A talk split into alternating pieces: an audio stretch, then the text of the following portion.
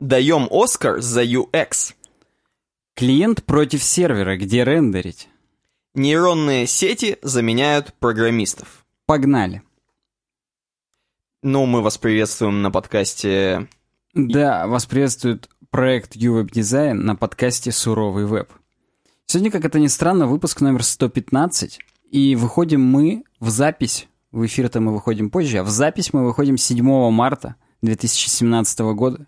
Челябинске за бортом 15 минут 11 И хочется, наверное, уже поздравить заранее прекрасную половину человечества, которая слушает наши подкасты, то есть 0,1%. Вот да, прекрасный 0,1%. Если вы дама, ставьте лайк. Смотри, интересно, сколько сейчас мужиков не поставят лайк после этой фразы. Но вообще мы сразу с места в карьер. Да, хотел я придумать новое, новую метафору про это место и про этот карьер. Но я вам скажу, что напрягите свои уши, потому что первая тема, она всегда у нас сильная. Вот именно сильная. Знаешь, как вот он сильный ученик. Да. Вот у нас сильная тема сейчас будет.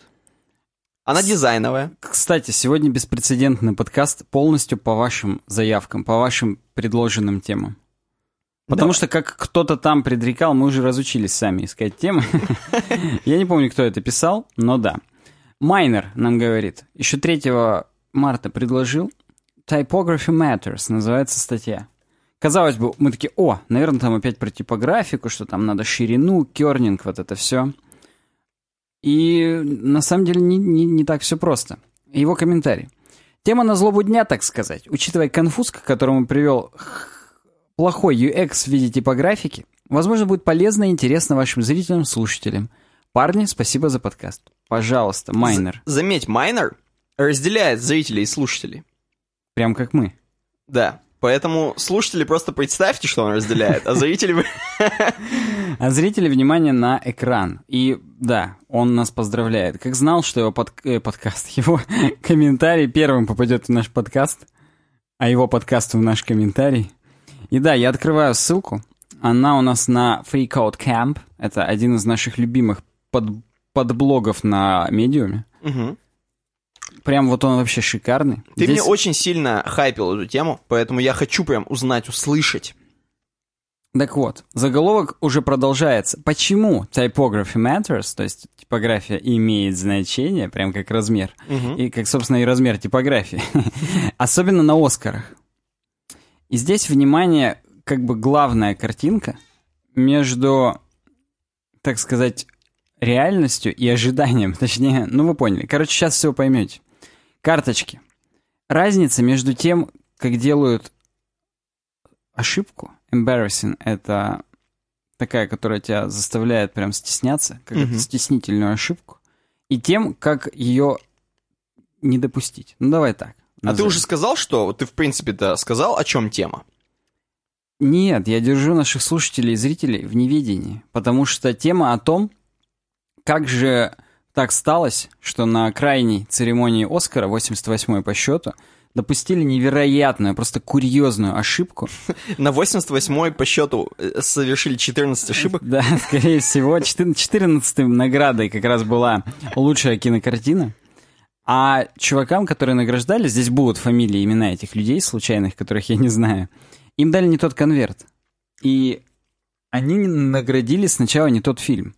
То есть э, выиграла кинокартина Moonland или Moonlight. Moonlight, да. Moonlight. А Оскар начали давать La La Land. Да. А именно Эмми Стоун за La La Land. Несмотря на то, что Оскар получает вся картина, тут было прям написано Эмма Стоун Land. Это, кстати, тупо. Да все тупо. Сейчас в глубину прям углубимся. Здесь с самого начала чувак все подбивает. Мы, между прочим, да, он нам даже футаж прикладывает и разбирает его чуть ли не по кадрово. Подожди, и он хочет с точки зрения UX сказать, господа, вы не те карточки делаете, не да, так, не да. так. Почему именно сконфузился некий Уоррен Бити и Файе Дануэй, угу. которые награждали, награждали? Угу. И что, как нужно было сделать так, чтобы они не сконфузились и не допустили этой ошибки? Блин, круть давай. Вообще охренеть. Первая секунда. Уоррен Бити, уже упомянутый мною, и Фая Дануэй выходят, чтобы представить лучшую кинокартину. Угу. Им дают не тот конверт, дают картину на лучшую актрису. Best Actress Envelope. Как понять, не дают? Вот как можно дать Но им за то? кулисами дают конверты, чтобы они открыли и А прочитали. почему не, не сожгли прошлый конверт? Видимо, Best Picture не последний награждают, хотя, казалось бы, должно быть последний. Ну вот, мне кажется, что... по- Ну ладно, окей. Или в натуре они как-то их опять перетасовали. Каждый раз, ну, согласен, их должны сжигать прям те, кому дают кинокартину. В следующий раз, видимо, так и сделаешь. Ну, уже не было. никаких- Я просто, я не смотрел церемонию, меня это мало интересует все. Потому но, что ты, но ты в курсе казуса. казус ты мне и скидывал в Телеграме, так бы я не был в курсе. Потому что, когда... э, Вот последняя церемония Оскара, на которой я знал хотя бы одну кинокартину, была лет пять назад. Ну ладно, я шучу. Когда Ди Каприо давали Оскар, я как бы видел, вот это знал, что ему дали, опять же, но не смотрел. Так вот, вторая секунда. Уоррен черта- читает карточку, потом останавливается на момент, на секундочку, читает заново, чтобы быть, убедиться. Про себя, да? Да, ну как бы там прям у него эмоции. То есть если посмотреть футажи, ну я не знаю, ну давай откроем футаж, посмотрим, насколько это вообще, так сказать, долгий момент. Ну, наверняка... Ну, там 7 минут, мать, Не-не, посадят. давай, нет, я просто понимаю, что он, наверное, про себя сначала читает, да? Или он читает Нет, вслух? нет, нет, про себя. Вот, он смотрит, такой, э, ни хрена не понял, дальше читает. Достает из конверта, проверяет в конверте, нет ли другой бумажки, твою мать. Просто это какое-то палево. Хм, почему так? Смотри, если он засомневался, соответственно... Смотри, он дальше сомневается, сейчас даст телки.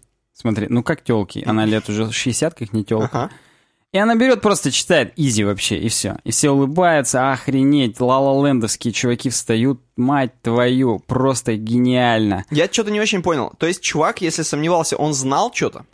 Да как бы, то ли он смотрел ла ла ну, ты, твою мать, Такое. лучшее, best picture? Вы чё, вы чё? Или он такой, мы что, черным не дали, что ли? Да, да, нет, или, во-первых, это, а во-вторых, или он знал просто, ну, они наверняка знают.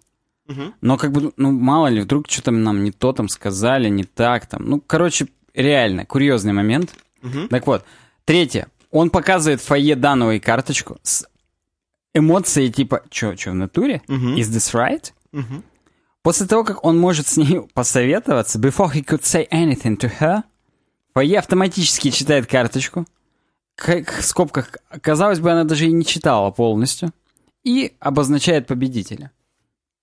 Случилась та ошибка, которая никогда за 88-летнюю историю Оскаров не случалась. Ну, говорит, ладно, есть, говорит, много моментов, из-за которого могло бы это случиться. Но я, говорит, вот считаю, что чуваки... Ну, то есть, очевидно, что ошибка была, кто-то не тот дал конверт и так далее. Но автор статьи нам говорит о том, что вот если бы поработали над типографикой в карточках, то и ошибки бы не было. Ну, просто бы Можно перед- было бы передали, избежать. передали бы другой конверт, начали бы сомневаться как-то. Но это тоже было бы курьезно, согласись, если бы отнесли конверт, такой, не-не, что-то не то. Да нет, это было бы прикольно. В смысле, это было бы намного проще отмазаться, никто бы ничего не слышал, никто бы не расстраивался там и так далее. Ну да, тут-то люди уже вышли, подумали, что у них реально best picture, Мгм. а у них не best вообще. А у них не best. Полный не best. Так вот, с Википедии здесь статья, э, стат- не статья, а определение. Типографика — это искусство и техника Мгм. так расположить шрифты, чтобы написанный язык был понятен, читабелен и приятен. Ну, приятен, видимо, был, но... Видимо, да, это единственное. Вот, говорит, скриншот из э, настоящей карточки Best Picture. Обрати внимание, здесь карточка, сверху логотип Oscars, Да, в центре надпись Moonlight, название, название фильма. Потом э, сразу исполняющие роли, или там режиссер, я понятия Вот не имею, кто эти люди, и- но тоже. неважно. Эдель Романский, Д.Д. Гарднер, Джереми Клайнер и продюсеры.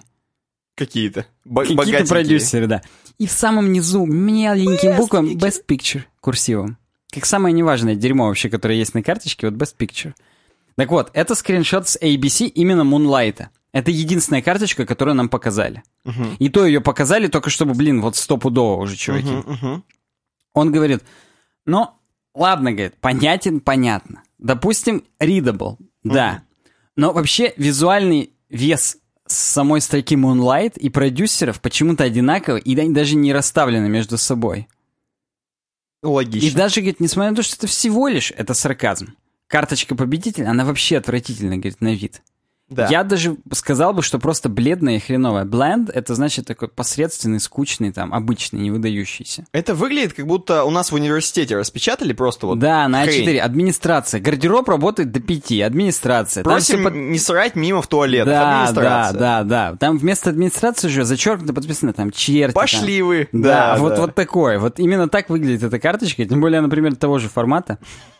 Вот, говорит, я с учетом этого дизайна, скорее всего, карточка ошибочная выглядела вот так. Это уже Photoshop. Внимание, тут он на тот же скриншот с кольцом у чувака, он уже сделал Emma Stone La La Land одним шрифтом, опять же, и внизу Best Actress.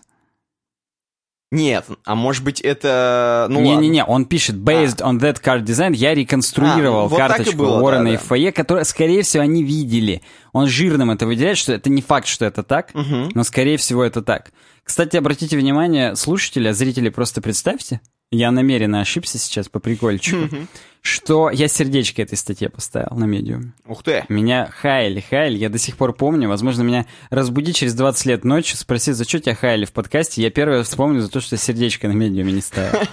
Вот теперь поставил. Так вот, это, говорит, полное говно. Я просто horrible, ужасная типографика. Я прям выделю, что horrible, horrible еще раз отдельным пишет. Но даже, ладно, хрен бы с ним, будем вежливы, просто плохая, not good. Посмотрите прям. И видишь, он говорит, слова best actress, они, конечно, там есть, но не в самом низу маленькими буковками написано. И выглядит на телеке. Миллионы людей вокруг вас смотрят. Мгм. Конечно, вы чуть-чуть нервничаете. Вам нужно прочитать эту карточку. И, скорее всего, он, опять же, с сарказмом, вы читаете сверху вниз. Как все нормальные люди. В скобках визуальная иерархия, все дела.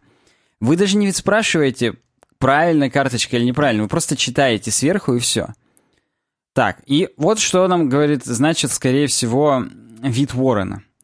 Так, написано Эмма Стоун. А Эмма Стоун — это, мать твою, актриса. Да, в Ла Ленде, который... Да. То есть, когда Best Picture, никто не будет актрису сверху писать. Нет. И поэтому он, наверное, и смутился. Фойе, то есть его напарница, она, скорее всего, вообще это все пропустила Ты точно это напарница, а не мужик старый, седой? стопудово. Ну, во-первых, Фойе — женское имя.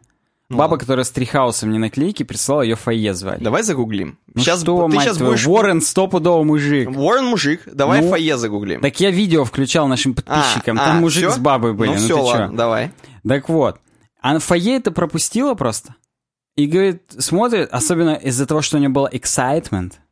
Ну да. Возможно, просто она не. Увидела La La Land. Просто сразу бум-бум La La Land нахрен. Я, говорит, не виню ни Фойе, ни Ворона. Это вообще ошибка двух узлов. Первого, это кто вообще дизайн карточки делал. Мгм. И второе, это чувак, который им не тот конверт дал. Ну да. И он еще в конце спрашивает, это что, реально дизайн? Ну, come on. Прям полный come on. Согласен, come on абсолютный. Вообще, говорит, нормальные задизайненные карточки и конверты, вот здесь он еще сказал, вот только не дайте, не начинаем про то, что вот этот вот э, золото-красный конверт, видимо, он еще бы и конверт заслал, дай, дай ему волю. Хотя, казалось бы, ну, конверт и конверт, ну, допустим. То есть, ну, чувак прям типа хочет что-то высказаться. Вот, говорит, три самые главные вещи, которые неправильные. Первое. Мы и так все, мать вашу, знаем, что это Оскар. Нахрена самым первым словом сверху делать Оскар? Это тупо. Второе, категория Best Actress с самым низу и маленькими буковками. Это тупо. И третье, имя, самое главное название, которое должно быть, того же размера, твою мать, что и побочное. Мгм. В данном случае с картиной гигантским должно быть имя ну, картины Moonlight, а продюсеры должны быть чуть-чуть поменьше. Ну да. В случае с актрисой должна быть, естественно, Эмма. Кто там? Стоун. Стоун. У меня, Эмма Эмма только, у меня только Эмма Уотсон в голове, естественно. Ну и Эмма Уотсон тоже. Ну вот. Вот. И Я, поэтому... кстати, недавно слышал тему про то, что на нее феминистки обозлились. Да. На Эмму На нее? За то, Ну что что, она- дала кому-то прилюдно или что? Нет. Просто она же и сама из них. Она, короче, провела обнаженную фотосессию. Там немножко у нее... Я кидал или Саня кидал, я не Я помню. не- не. Чуть-чуть груди видно. Ну, в смысле, не видно, а там чуть-чуть. Они у нее есть, оказывается. Ты кинь в следующий раз еще раз. И, короче говоря, ей феминистка, ты чё, типа, это самое? Какие? Мы же давайте без этого. Это же слишком сексуал, там, хрень. Ты слишком выражаешь вот это дерьмо сексуально. Она говорит, нет, это же не в этом, типа, феминизм. Она там начала, говорит, это же в том, чтобы свободным быть. Это же я могу всегда с сиськами-то гол. Ну, короче, нормально. всё. Ну, да. Я потом кину фотки. Зашквариваюсь, да. Комментарии скидывайте, фотки.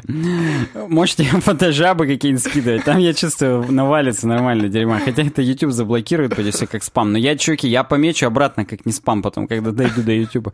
Так вот, давайте, говорит, представим в альтернативной вселенной, как бы выглядела карточка. Модифицированная версия неправильной карточки, внимание. Как Просто, если бы им дали не тот конверт, и они бы открыли, что бы они увидели. Давай. Сверху Best Actress, нормальным таким шрифтом. Большим Эмма Стоун, ты пролистнул? Я да? вижу, я смотрю. La La Land таким же, как бы, ну, small caps, точнее просто полностью заглавными буквами, но поменьше. И сам внизу Oscars, сереньким таким невидным и так далее. Конечно, говорит, для обычного человека, а мы с вами необычные люди, по мнению автора, и я с ним склонен согласиться, так вот, обычный человек бы и не заметил разницы там в размере, пози позиционировании, там, весе и так далее. Но на самом деле дохрена имеет значение. Стопудово. Просто вообще. в стрессовой ситуации, а это в любом случае нестандартная ситуация для людей, которые объявляют Мгм. на сцене. И они не могут себе позволить именно долго задерживаться и вникать в карточку. Мгм. Они, вот именно тогда у них мозги-то нормально. Вот Best Actress, ну сразу прочитал что-то Да, бред. не-не-не, не тот конверт дали, все. Чуваки, поменяйте конверт. Да-да-да. Все, бы, конечно, нарезали бы на нарезки, простите за тавтологию, но хотя бы зашквара бы такого не было. Так вот, давайте, говорит, проанализируем разницу. Ну, я ее уже, собственно, озвучил. То есть Оскар переехал вниз, Best Actress переехал вверх, визуальный вес между основным и подзаголовком расставлен. Я считаю, что это вот прям э, человек-дилетант делал карточку. Вот прям реально чувак, который вообще не шарит.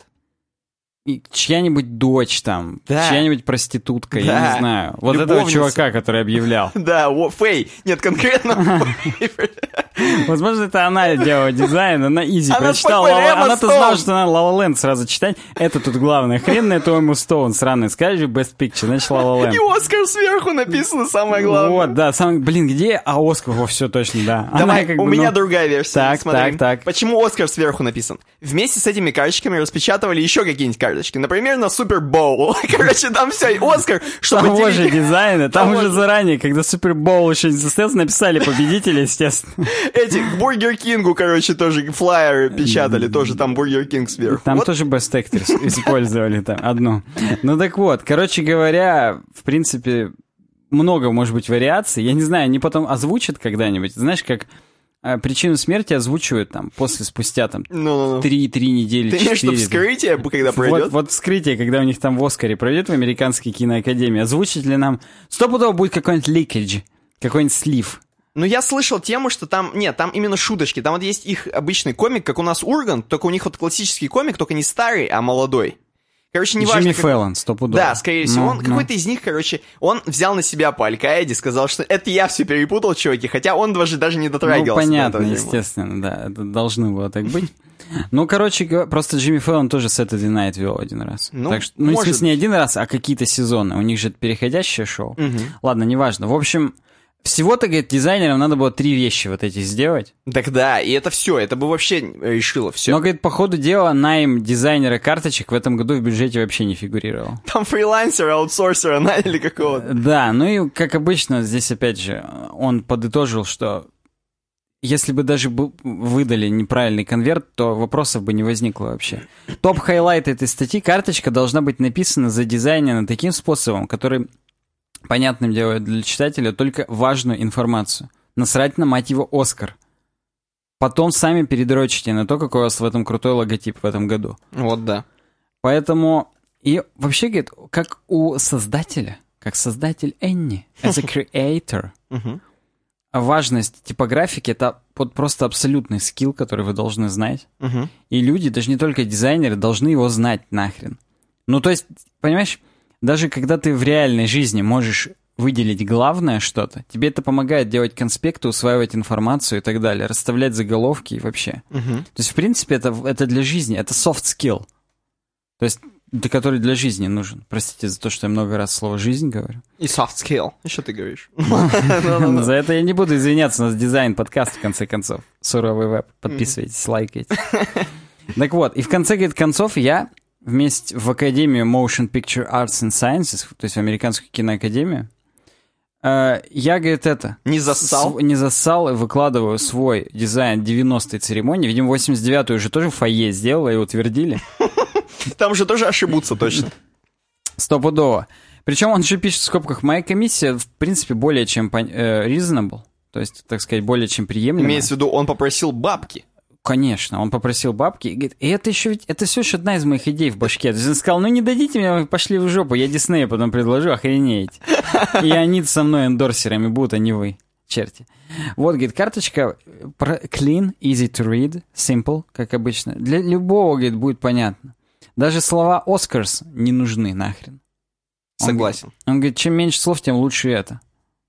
Тем Тем больше лучше, дела. тем лучше это. Тем- Не, и ты вот демонстрируешь, да, сейчас э, Да, тот я- дизайн, который он пред- предложил? Как он бы предложил Moonlight сделать?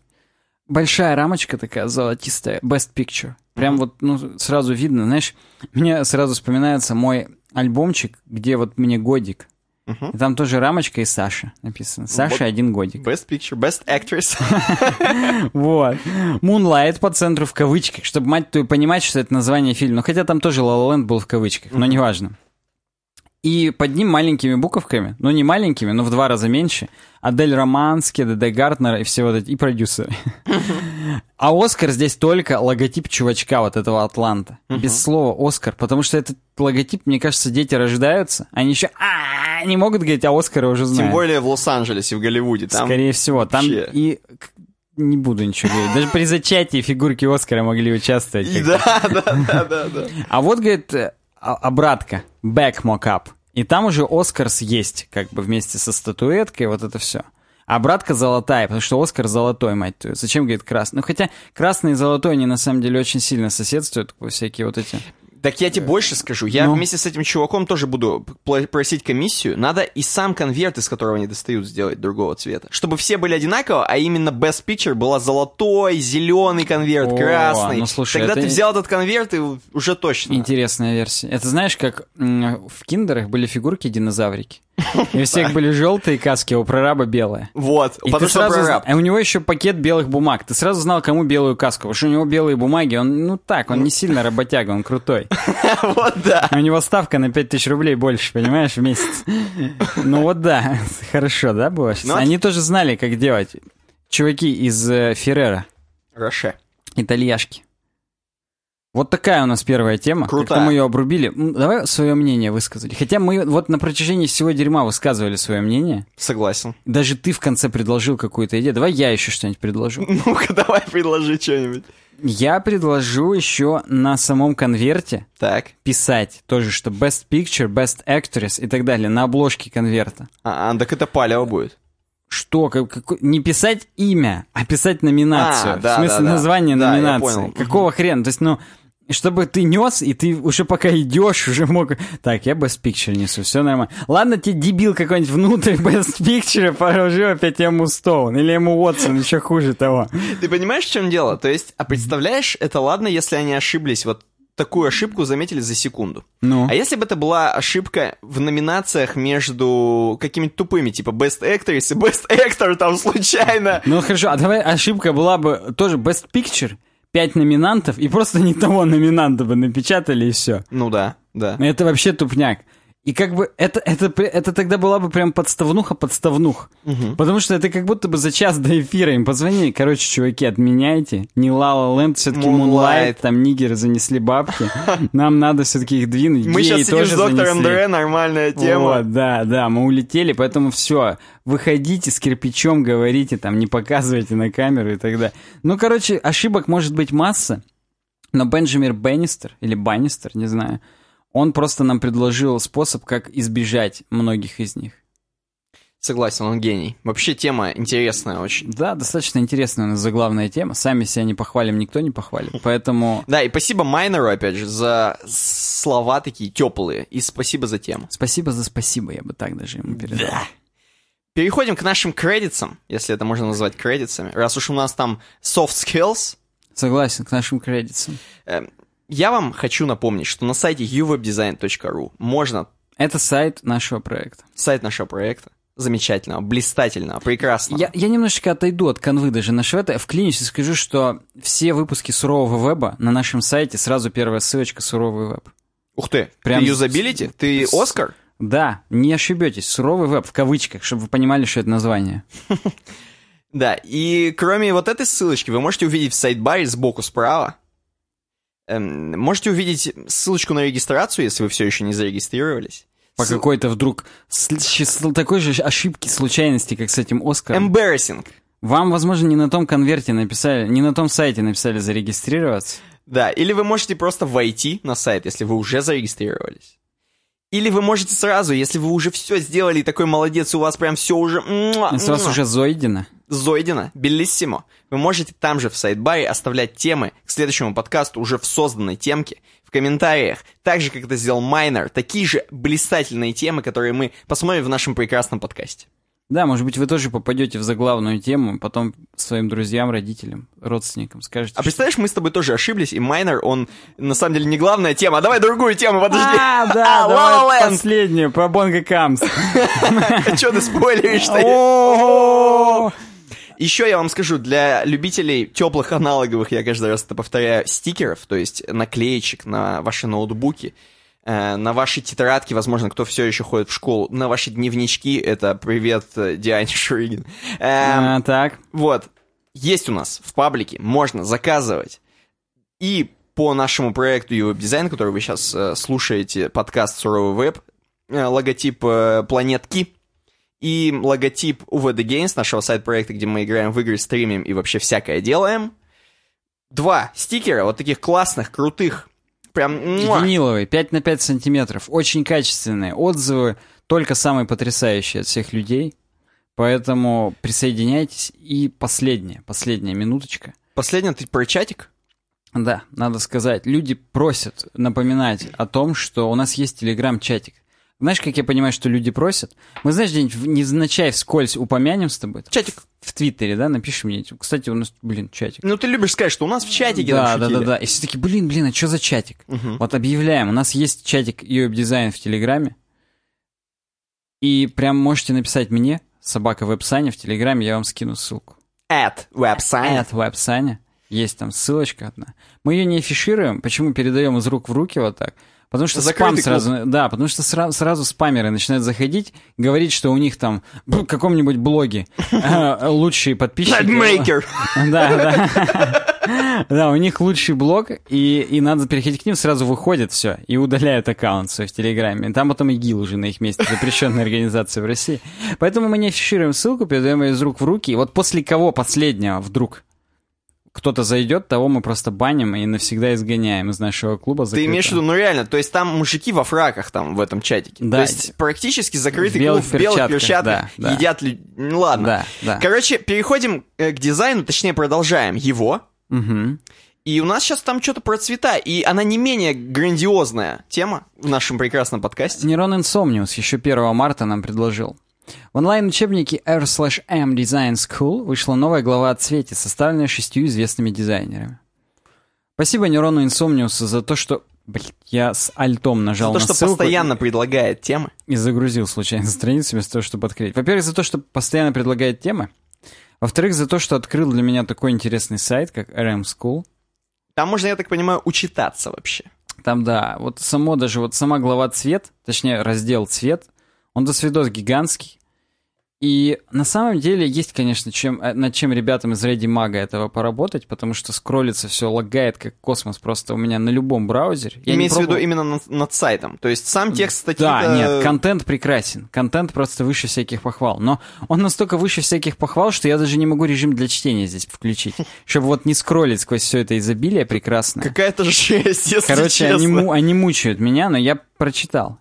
А как Б- ты понял? Было сложно, но я прочитал. Как ты понял, что здесь какие-то крутые чуваки с бородами вот этим сайтом заведуют? Внизу information есть. Information. I. Я, Я туда нажал, и там есть люди, которые этим заведуют. Да. Ну, давай перейдем к теме непосредственно. Вообще здесь есть даже оглавление. Опять же, ты не можешь до него догадаться. Это вот иконка с четырьмя квадратиками. Если на него нажать, то тут оглавление. Интро, потом люди, чьи, те, те шесть дизайнеров, которые как раз высказали свое мнение. Можно Как же- сразу на Юлиана Суетина перейти. Как же это концептуально слишком. Это концептуально, это хрен догадаешься. Я вот об этом догадался прямо в прямом эфире. Вот только что. Вот только что. До этого я не понял этого. Чё творишь, а? Как же долго он у них грузится? А Случайно... цвет — это название статьи, что ли? Название главы. Если ты RM нажмешь, тебя редиректит на главную, и там три раздела. Типографика, сетка, цвет. Вот мы последнюю главу цвета будем читать. Мы будем рассматривать, я так понимаю, какую-то часть этой главы, поэтому Да. я вам советую просто обратиться к этому блогу еще раз и посмотреть весь контент. Обязательно. Мы затронем только Майкла Вульфа.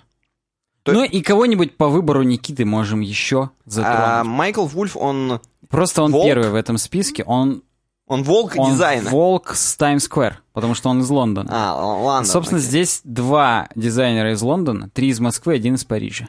Окей, давай, давай Вульфа, давай. А, ну, кроме этого, интро. А интро тоже важно, потому что, блин, здесь как вот, мы же с тобой знаем, не понаслышке, как это писать диссертации, введение, заключение. Вот здесь прям все по канону. Здесь введение, действительно. Мы находимся под постоянным воздействием цвета, но наше сознание большую часть времени остается условно монохромным.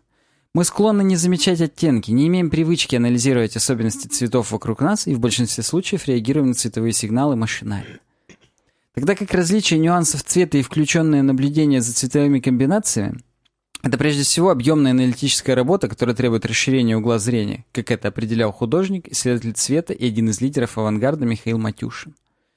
То есть, ну, здесь нам авторы пытаются сказать, я переведу на обычный язык, что цвет на самом деле является важной частью, хотя многие предпочитают его не замечать. То есть, в принципе, мы анализируем все не сильно по цвету, а по форме, по близости, возможно, по интимной, но не по цвету никак. То есть цвет, он побочен и в основном машинально, мы лимбической, лимбухой Мгм. воспринимаем. Красная, значит, кровь, а белое — это элегант. Так, ладно. Сегодня мы не испытываем дефицита информации о психологии цвета. И в самом деле даже в подкасте «Суровый веб» постоянно фигурируют какие-то статьи по поводу колористики, психологии цвета и экспериментах в этой области. Нас окружает множество текстов, посвященных этой теме, но обилие и доступность самих знаний не обеспечит их талантливого применения. Не факт, что все наши вот статьи, которые мы обсудили, хоть кого-то побудили изучить цвет и применять его именно так, как могли бы они. Мгм.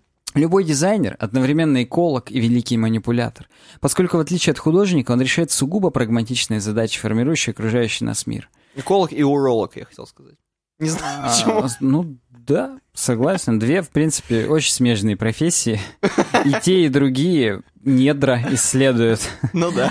Здесь не менее важны собственные исследования цветовых ощущений, поиск подхода к точному подбору и сочетанию оттенков, непрерывное наблюдение за цветовой средой. То есть ты потеряешь свою, свой тонус цветовой, если перестанешь наблюдать за чем-то и глубоко анализировать. То есть заставлять именно неокортекс свой работать. Мгм. И вот смотрю я сейчас на орхидею, а она лиловая. И у нее есть вот рельеф такой вот сетчатый. Что тебе это дает? Мне пока ничего, потому что я еще не эксперт в колористике и психологии цвета. Не Майкл Вульф еще? Вообще не Майкл Вульф ни разу. И даже не Макс Орлов. Так. Это второй дизайнер здесь. Так вот, э, в этой главе, посвященной цвету, мы предложили пять, пяти практикующим дизайнерам и одному фотографу, потому что чувак, который из Франции, он фотограф, из различных областей с разным профессиональным опытом прокомментировать свои методы в работе с цветом, поделиться теми примерами, которые их восхищают. Вот я правильно сказал про урологов. Они, видишь, практикующие все, как врачи. Ну, слушай, мы можем так за уши чего угодно притягивать. Я просто хочу Майкла Вульфа за уши потягать. Ну ладно, давай. Так, а он в синей рубашке. Видно? Нет, ну, видно. Чувак умудренный опытом. Согласен, он на нас смотрит как на говно. Пред- он- Давай представим его, представь его, прочитай, что, кто, кто он и что он. Пионер британского дизайна, сооснователь ведущего мирового рекламного агентства Wolf Оллинс, ну, видимо, в честь себя. Майкл Вульф работает графическим дизайнером и арт-директором в сфере корпоративного брендинга больше 50 лет. Среди его клиентов Оди, Рено. Как проскролить нормально? Оди, Рено, Volkswagen, Citibank, Citigroup, Shell и BP, British Petroleum. Майкл изучал архитектуру в начале карьеры, работал оформителем витрин и интерьерным дизайнером. В 65-м Майкл вместе с бизнесменом Уолли Оллинсом открыл Wolf Оллинс и занялся графическим дизайном. Майкл первым начал использовать образы животных и птиц в логотипах, что в конце 60-х годов произвело революцию в мире брендинга. Представляешь, вот Сергей Савельев, которого мы уже с тобой тоже упоминали, и кто-то из наших комментаторов тоже упоминал, пытался мне прям качнуть, что я не читал его книги, а я читал. И ты, дескать, тупой, а я не тупой. А так вот, Сергей Савельев нам все время говорит, что гении — это те люди, которые придумывали что-то, чего до них просто не было. Как Пифагор придумал гитару. Не было струнных инструментов до этого. Он взял, придумал. Он натянул сначала и придумал. Так. И вот Майкл Вульф реально придумал логотипы с животными и птицами. Ну вот насколько, твою мать, сейчас для нас это очевидно с тобой. Сколько таких? Миллионы сейчас таких логотипов. А он это, мать твою, придумал. Может, тоже что-нибудь такое придумать? Надо попробовать. Мы придумали э, подкаст наш. Понимаешь, я Ну, это считаю... тоже про животных и про птиц у нас тут как бы... Да, короче говоря, он такой. 50-летний Ну, видно. опыт прям... Видно, чувак матерый, матерый. Самое дизайнер. главное, изучал архитектуру. А нам все писали, нахрена вы так долго про небоскребы обсуждали? А мы по стопам Майкла Вульфа идем. Нас тоже тянет к вот этому, к, к этим каменным джунглям. Не, я просто не понимаю людей, которым не нравится архитектура. Это какие-то странные люди. Возможно, Как люди, которым не нравится секс. их не доучили чему-то или не довоспитали, я не знаю. Ну, да. Пишите в комментариях, если вас недовоспитали. Так вот, Майкл Вульф нам пишет, ну здесь, здесь нельзя без прямых цитат, это настолько вкусно. Может быть, это переводчики насколько, настолько вкусно постарались. Может быть, мы, когда вам сейчас, сейчас прочитаем. Может быть, сам Майкл Вульф. Я не знаю, но это прекрасно. Цвет — один из моих источников вдохновения. В своем бесконечности интересных сочетаний и неожиданных оттенков он похож на музыку. Я тоже вот часто сравниваю разные виды творчества, что они в принципе похожи, просто разные поля за это отвечают. И, видимо, вот у Майкла Вульфа у него нормальные такие поля. Э, Индийская национальная музыка, мексиканская музыка, The Grateful Dead, Beatles, Бетховен, Бах.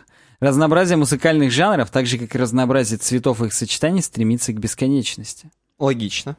Настолько, насколько эта бесконечность откроется лично вам, зависит от вашего настроения, открытости и терпения. Даже одному и тому же человеку, это я уже от себя говорю, в разные дни могут э, вещи казаться с разным настроением. Мгм. Ты идешь ты, и когда-то солнце, и солнечный день такой, с ярким таким снегом поблескивающим, оно тебя радует.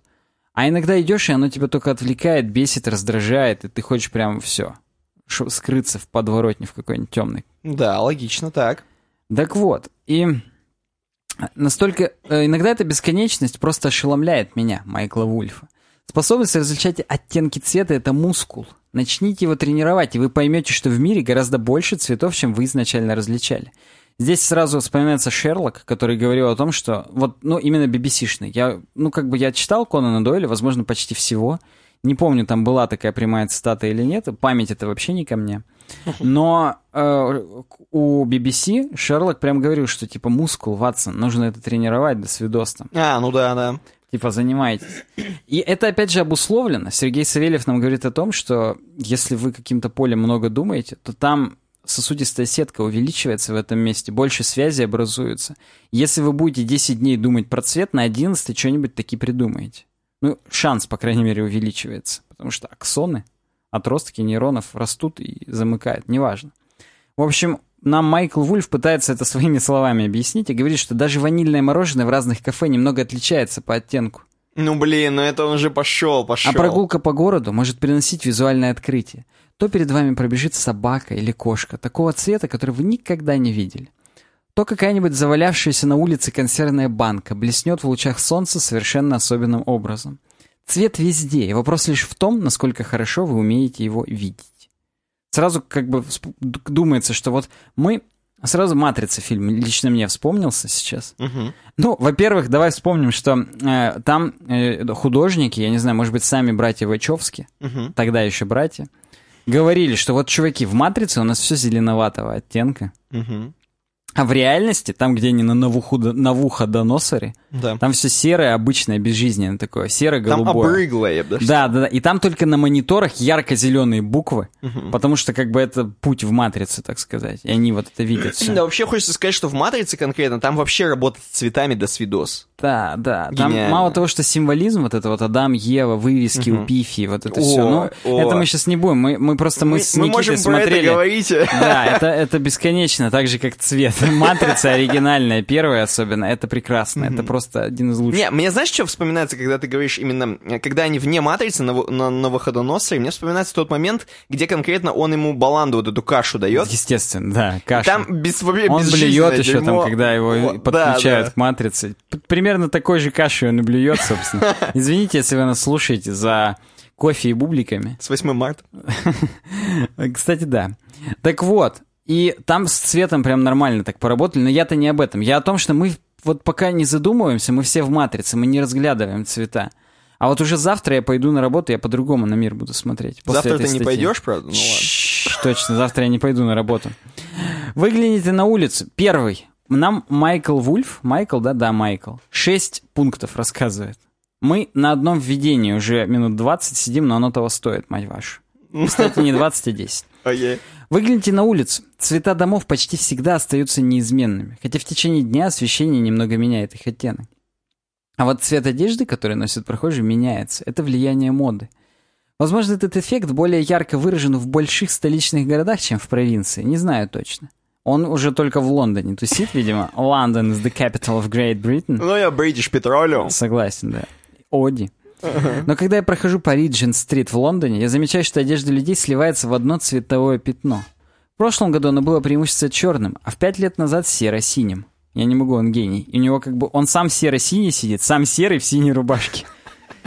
На черном стуле, правда. Здесь, кстати, есть из трех шариков такая пирамидка, Мгм. которая тоже вот с этими цветами, чтобы мы Именно понимали. он в этих трех цветах на фотографии. Возможно, он как-то отражает всю пятилетку в Он- себе. он весь Лондон в себе отражает. Да, весь всю Риджин-стрит.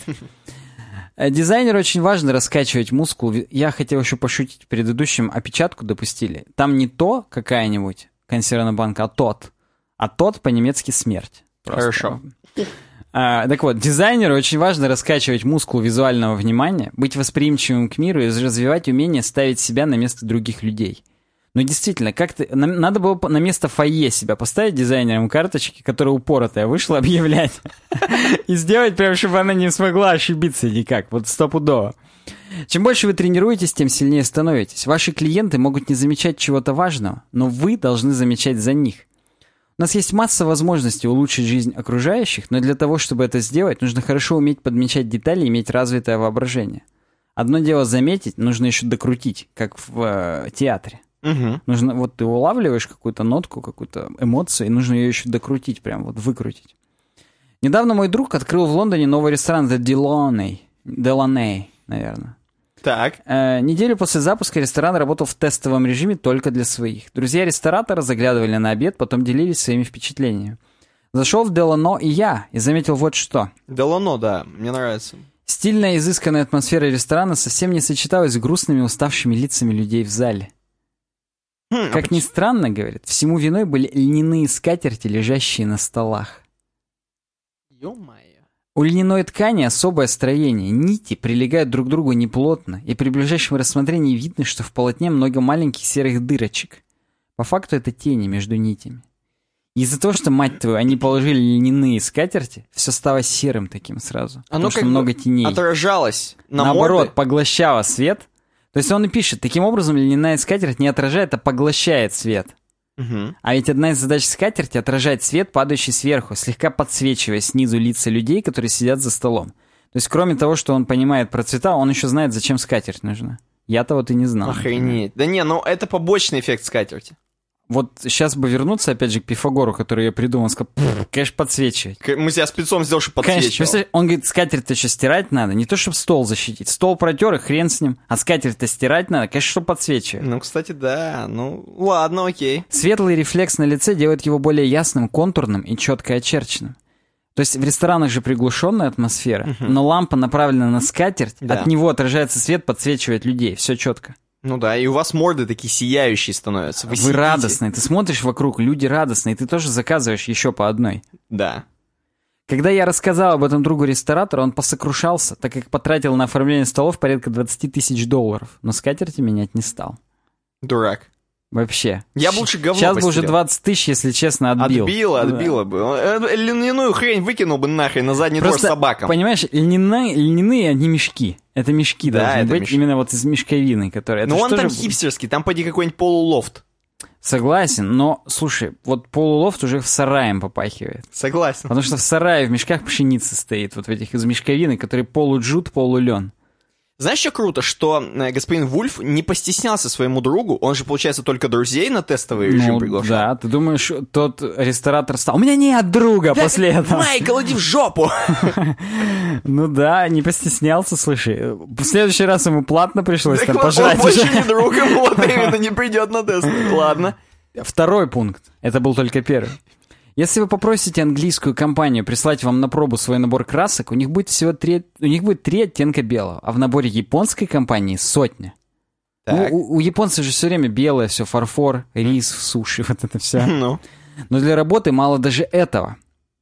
Если я вижу, что дизайнер, с которым я работаю, листает цветовой справочник Pantone поисках правильного оттенка зеленого, я отправляю его в ближайший парк с коробкой акварели. ни хрена. Потому что в парке миллионы оттенков зеленого, а в справочнике Pantone всего 10. Э, он Он, во-первых, знает наизусть справочник Pantone, и здесь, видимо, 10 оттенков из справочника Pantone всего лишь. Ну я... Некоторые из них даже не зеленые, на мой взгляд, но, возможно, Майклу видней. Не, ну я верю в него, что он может понтон весь вообще нахрен наизусть знать. Стопудово. Может, возможно, он даже участвовал в создании. Возможно, что-то из этих десяти он предложил. Но согласись, насколько круто, да? Что типа, ты слышишь, чувак, ты хватит эти книжки, иди в реальный мир. Мгм. Это и нашим программистам на заметку. Прекратите уже зубрить туториалы по Vue.js. Идите и делайте приложение на Идите. Vue.js. Конечно, идите И же в парк. бутылки. Прибыль не будет. Так вот, и дальше он э, нам показывает кинокартины, которые его вдохновляют. Например, кинокартина «Леопард» от Лукино Висконти, 63-й год выпуска. Видимо, итальянский режиссер. Стопудово. Недавно, говорит, я пересмотрел «Леопарда» Лукино Висконти. Это потрясающий фильм. Смотреть его все равно, что гулять по живописным полотнам. Висконти, несомненно, блестящий художник.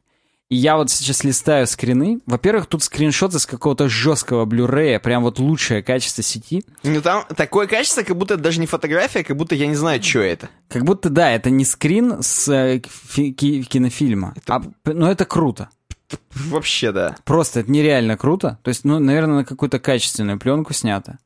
И хорошо оцифровано, реально в Blu-ray. Возможно, уже даже с 4К картинки сделаны, скриншоты. Мгм. Э, Я не смотрел эту кинокартину, сразу говорю, но вот прям... И- вот а- особенно там, где дама в э, вишневом платье стоит на фоне большой картины. Ну там где- просто... Там все прекрасно, даже дыры в стене сверху над дверью. Согласен. Каждая из них, она прям как родинка на теле, неповторимая и охренетительная. Все вот это обшарпанное, картина сама сливается с этой стеной, как бы показывая, что этой картине лет столько же, сколько стене. Ни хрена, да, я выдал? Сам сейчас не, не ожидал от себя. И баба, она прям контрастная. Видно, что она тоже уже БУ, такая, судя по цветам, но как бы, но еще что-то это, еще выделяется пока на фоне всего убранства этого. О, Блин, такой пол. Я бы вот жил в таком полу. Я, несмотря на то, что я очень люблю чистоту, но вот на таком полу я бы жил. Просто от того, что он вот отдает прям стариной. Но тут еще и такие площадя, как я понимаю, в них дышится. Согласен, вся площадь этого комнаты больше, чем моя квартира, поэтому кто-то писал, по-моему, Кампус Бой нам в комментариях к нашему воскресному стриму, что как же тесно у тебя. Я вот сейчас хочется мне сразу Представляешь, загуглить. кампус Бой, он выходит на свою веранду в Лос-Анджелесе. Конечно, да, и у него нормально там все. 20 квадратов туда-сюда, он может что хочешь. Так вот, я загуглил Elementary э, Serious Kitchen. А это, я так понимаю, из сериала Из сериала Elementary. И у них вся кухня в таких же тонах и в таком же вообще. Вот, ну, можешь перекинуться здесь. обратить внимание. Я видел, я же смотрел сериал. Ну да, но просто вдруг ты забыл, я тебе визуализировал. И, ну, вот наши зрители тоже здесь, а слушатели, просто представьте, таким тепло-желто-бежевые тона с легкими нотками зеленого, белого, возможно, здесь сотни белых, как у японцев. Не, ну я скажу, в э, сериале Elementary тоже очень много работы с цветом. Там тоже все построено вот прям как надо. Там очень редко бывает ярко, на самом деле. И там бывает ярко только тогда, когда у главных героев все хорошо. То есть там работа с окружающей средой, с освещением, она на самом деле, ну, не первична, но вторична после непосредственно происходящего на экране между самим, самими персонажами. Потому что тот факт, что он- они живут вот в этом старом особняке, и там все время приглушенный свет, и даже когда там лампы горят, там все равно очень приглушенный дерьмовый свет — Там именно все коузи, будем говорить. там очень коузи, но при этом тебя все равно на вытянутой руке немного это держит. Мгм. Потому что там, ну, не пуховые вот, ой, не пуховые, точнее, не мягкие вот эти пакеты, мешки, с- кресла, Мгм. а все-таки все такое помпезное и так далее. И как бы ты понимаешь, что ты не пофамильярничаешь здесь, не попердишь спокойно, не посидишь, не сможешь там жрать пиццу, кидать бургеры там и пить пиво. Ну Ты да. должен кьянти какой-нибудь Ну, утонченный потому себе что сам Шерлок, он все-таки британец. Ну да, да. То есть, и это все передается. Мгм. Примерно, мы, конечно, перешли немножечко с Леопардо. Мы вообще до свидания. Луки- Ладно. Лукиано Висконти. Ну, но если мы- собственно, Майкл Вульф-то он англичанин, он это все тоже понимает про Да, Шерлока. здесь вот занавески, например, синие-желтые. Возможно, в 63 год, когда Лукиано Висконти снял «Леопарда», это как раз тот год, когда Хрущев Крым Украине отдал. Так. И как бы сине-голубые, э, сине-голубые, желтые занавески как бы это символизируют. Все возможно в этой жизни. Кстати, они в белых перчатках, примерно как в нашем чатике в Телеграме стоят. Дальше какая-то дама с веером, и они, они такие багряные здесь. То есть видно, что уже вспотели на балу уже, немножечко как-то подогревает, что-то им там как-то, что-то где-то уже зиждется. И здесь цитата Пабло Пикассо приведена. Все нам Майкл Вульф говорит, видимо, одна из его любимых цитат. Цитат? Цитат. Все у меня уже Цветаты. по Фрейду. Почему две краски, расположенные рядом, поют? Может ли кто-то это объяснить? Нет. Потому что никто никогда не может научить рисовать. Пабло Пикассо. Гениальная фраза, просто я не могу, я прям зачитываюсь. Я уже второй раз это читаю вслух, Никите Салиной зачитывал, когда готовился к подкасту, сейчас опять прочитал, и я прям... Я в эйфории от, от происходящего вообще, я не могу. Дальше здесь вот это убранство в музее. То есть Э, это, Это с- та же картина или какая это? я думаю, это все леопард. Нет, это, наверное, русский ковчег. Да, давай, давай это будет русский ковчег, потому что дальше ниже, вот видишь, написано. Ну да, ну слушай, тогда как-то не по юзабилити. Нас Пабло Пикассо прервал. Картина Александра Сакурова 2002 года, видимо. Ну да, выглядит, конечно, уже бо- более хай-течно, потому что а вот обрати внимание, просто это смешно. А, Вроде, да, 2002 год. Здесь наверняка сильно визуальное впечатление на меня произвел русский ковчег Александра Сакурова. Между прочим, э, нам лондонец, британец говорит про российские кинокартины. Причем Значит- 2002 года, который мы даже не знаем. Да. Это фильм без смены планов. Скользящая съемка, а именно так называется этот метод, когда нету врезок. Одним никаких. кадром, да? Скользящая съемка длится час 40 минут. Фильм уникальный и потрясающий не столько своим цветовым решением, сколько стилистикой, рассказом о культуре и исторической памяти. Обратите внимание на втором скриншоте, где опять же бал. Где охо-хо опять. Да. Над дверью 6 ламп висит. И что это значит? Как ты думаешь, могли быть э, такие лампы, именно которые, как в музее, подсвечивают экспонаты во времена, когда такие балы были? Честно говоря, не сомневаюсь. Немного я. Вот, а на первом скриншоте там как будто бы розетка над стулом замазанная. Не, ну, на первом скриншоте, как мне кажется, это наше время. Ну, согласен, у них костюмы уже такие современные, 70-е, может быть. Мгм. А, ну, там, где они гусары, будем говорить, там в натуре лампа сверху, не прикрыта. Ну, это как Волга в кадре примерно там. Иван Васильевич меняет профессию, вот тут примерно то же самое, но неважно. Так вот, продолжаем цитаты. В работе дизайнера есть доля иррациональности того, что держится не на разуме, а на чувстве. Ты просто делаешь все возможное и невозможное. Работаешь с максимальной собранностью, вниманием и концентрацией. С преподаванием то же самое. То есть он говорит о том, что надо все-таки думать неокортексом, а не лимбухой. И тогда, в принципе, даже такие простые и типа очевидные вещи, как цвет, они будут казаться с других сторон вообще, с грани открываться. То есть, чуваки, говоря уже в середине, прям мое мнение по этому поводу, включайте башку почаще, везде. Анализируйте то, что делаете, критическое мышление свое включайте, и все у вас будет вообще хорошо. Так вот, э, что касается преподавания, говорит, я стараюсь показать студентам, как важно тестировать внимание, стараюсь включить их внутренний творческий потенциал. Мгм. Может прозвучать слишком жестко, но я призываю своих студентов оценивать каждую вещь, которую они покупают. Что сделано хорошо, а что не очень. Примерно как мы с нашими анбоксингами. Возьмите за привычку обращать внимание на детали, давать им оценку. Сделайте это вашей ежедневной практикой. Мгм. Представь, насколько у тебя, к сожалению или к счастью, обыденные вещи обычные больше времени станут занимать.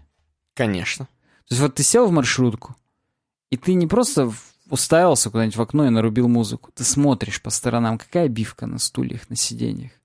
Где есть ремень безопасности, где нету этого ремня. Насколько пошорпанная табличка проезд 20 рублей. Возможно, какие-то э, обыденные вещи и какую-то рутину это тебе сделает более прикольной. А возможно, какие-то вещи у тебя будут занимать больше времени из-за Ну, этого, да? Да, да, но заиграет зато другими красками.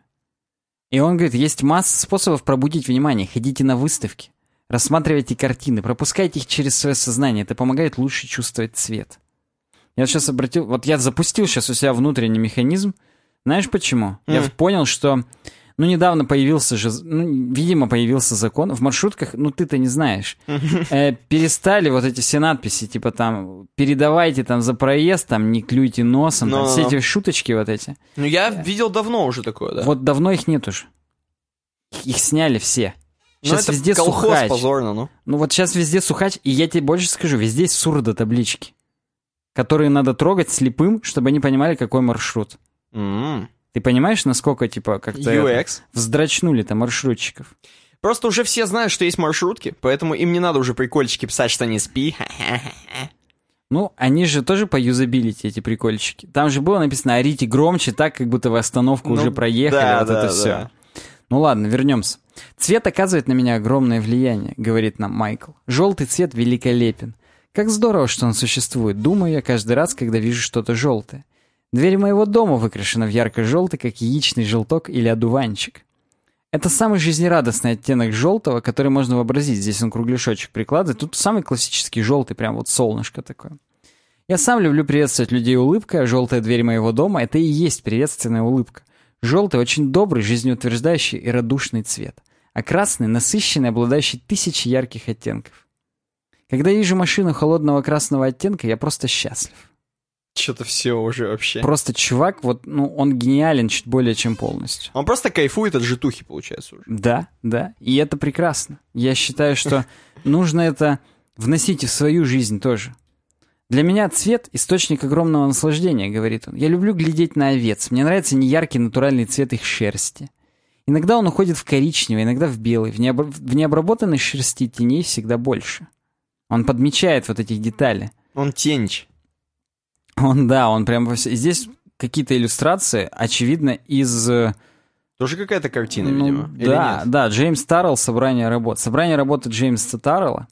И он говорит, мне очень нравится художник Джеймс Таррелл. Его полотна очень хороши в том смысле, что они привлекают внимание к цвету, заставляют думать о нем. Здесь они нарочито цветные. Здесь одна из картин, так скажем, одна из инсталляций Так. э, напоминает обои из Windows 10, которые они долго фоткали. Да, согласен. А та, которая под ней, справа, Так. напоминает коридор на колесо обозрения Челябинское. Ну да, много, много таких коридоров, да, я знаю. Вот. Ну, действительно, вот самая первая картина. Э, там вот, знаешь, ну, закат-рассвет, Мгм. двое людей. Они мне спагетти-вестерны напоминают почему-то. Да? И старого Джеймса Бонда. Ну, старого Джеймса Бонда, понятно, из-за силуэта. Как будто чувак в кругляшок заходит, это Джеймс Бонд уже Мгм. стопудовый. А сама цветовая гамма, если розовые не брать во внимание, который, конечно же, только к Vice City дает отсылку, смотрите в пятницу стрим, а солнышко, оно вот под спагетти-вестерны. Там часто начинается с заката или с рассвета. Да, да, да. Как от заката до рассвета практически. Ну, надо, надо как-то нам подсобраться, но я не могу просто это не просмаковать, я посчитаю это преступлением. Понимаешь, в чем дело? Нам какие-то чуваки писали, что а чё вы там это со своей Nintendo в прошлый раз? Где дизайн? Вот дизайн. Да, правильно.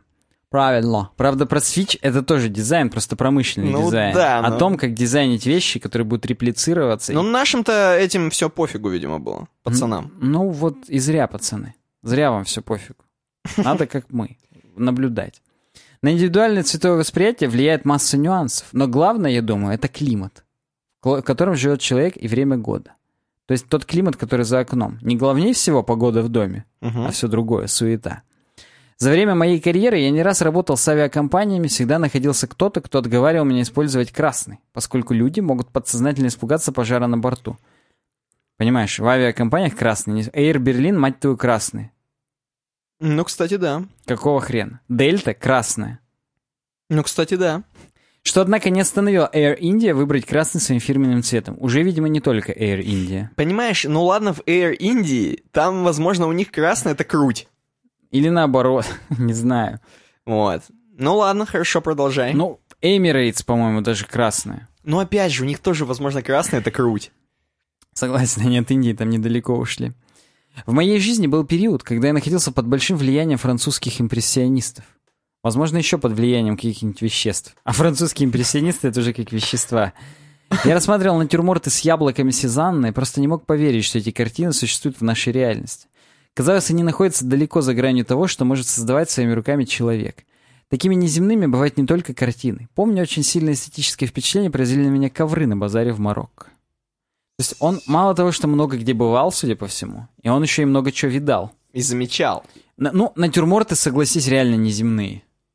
Настолько яркие вот эти фрукты, что вот убранство, которое вокруг, типа скатерть, диван, рядом с которым этот стол находится, оно просто какое-то как в космосе, просто муа, это завис рядом с каким-то гигантским столом, кувшин вот этот расписной, ну это все прям, это круто. Даже не совсем понятно, яблоки это апельсины или персики. Ну да, ты просто Это окунулся. фрукты. Окунулся вот в эту атмосферу. Последующий тоже уникален, но по-своему. Здесь зеленые яблоки, груши, вот этот глиняный кувшин, опять же. Обязательно вот на натюрмортах сосуды фигурируют, скатерти. Ну, у Сюзанна, у Поля, у него, видимо, был свой стиль какой-то определенный. У него здесь всегда есть полотно скатерти белое, которое причем скомкано. И какая-то еще шторка или занавеска сбоку. И там, и на первой, и на второй картине. Я вот могу ее наблюдать. И, видимо, нам намекает это о том, что это все вот создает уют в доме. Домашний очаг, женщина. Да, ты вообще можешь много, вот когда смотря на натюрморты конкретно, можешь многое для себя домысливать. Ты можешь вообще это расценивать как людей, как от просто, ну, какую-то ситуацию. Для тебя это вообще может быть хоть что, по сути. И, и это круто, опять же. Нужно вот в себе это запускать, эти механизмы, проникаться этим, и потом ты выйдешь даже, когда в аптеку пойдешь, Просто. да, ты уже другим человеком выйдешь из этой аптеки. Согласен. Последняя его ремарка про Дисней. Я вижу, да, я почему-то думаю, как в такой серьезной теме оказался Микки Маус. Ну-ка. Есть режиссеры, которые потрясают, потрясающе чувствуют цвет. Уолт Дисней один из них. Его Микки Маус, кот Феликс, Дональд Дак, пес Плута и другие персонажи стали суперзвездами, потому что Дисней был блестящим дизайнером. Гуфи тут я вижу еще на картиночке. Это Плута. А, да? А Гуфи как выглядит? Слушай, не знаю. Я пока посмотрю Гуфи, а ты продолжи. Нет, нет, это Гуфи, Гуфи. Плута это собака тупорылая, которая без одежды, которая именно собака-собака. Гуфи это как бы собака-человек, а Плута это собака-собака, по-моему. Я уби- уже вижу. убедись, да? Да-да-да. Я просто, ну, давно это Да, потому что Гуфи, он выгуливал Плута. Ну вот я и говорю, Гуфи это собака-человек, а Плута это собака-собака. В целом, я считаю, условности и общепринятые нормы нужны для того, чтобы их нарушать. Да, я бунтарь, признается нам Майкл Вульф, иначе прогресс застопорится. Когда дело касается дизайна, цветовые клише и стереотипы индустрии нужно нарушать только в том случае, если ваш продукт действительно прорывной.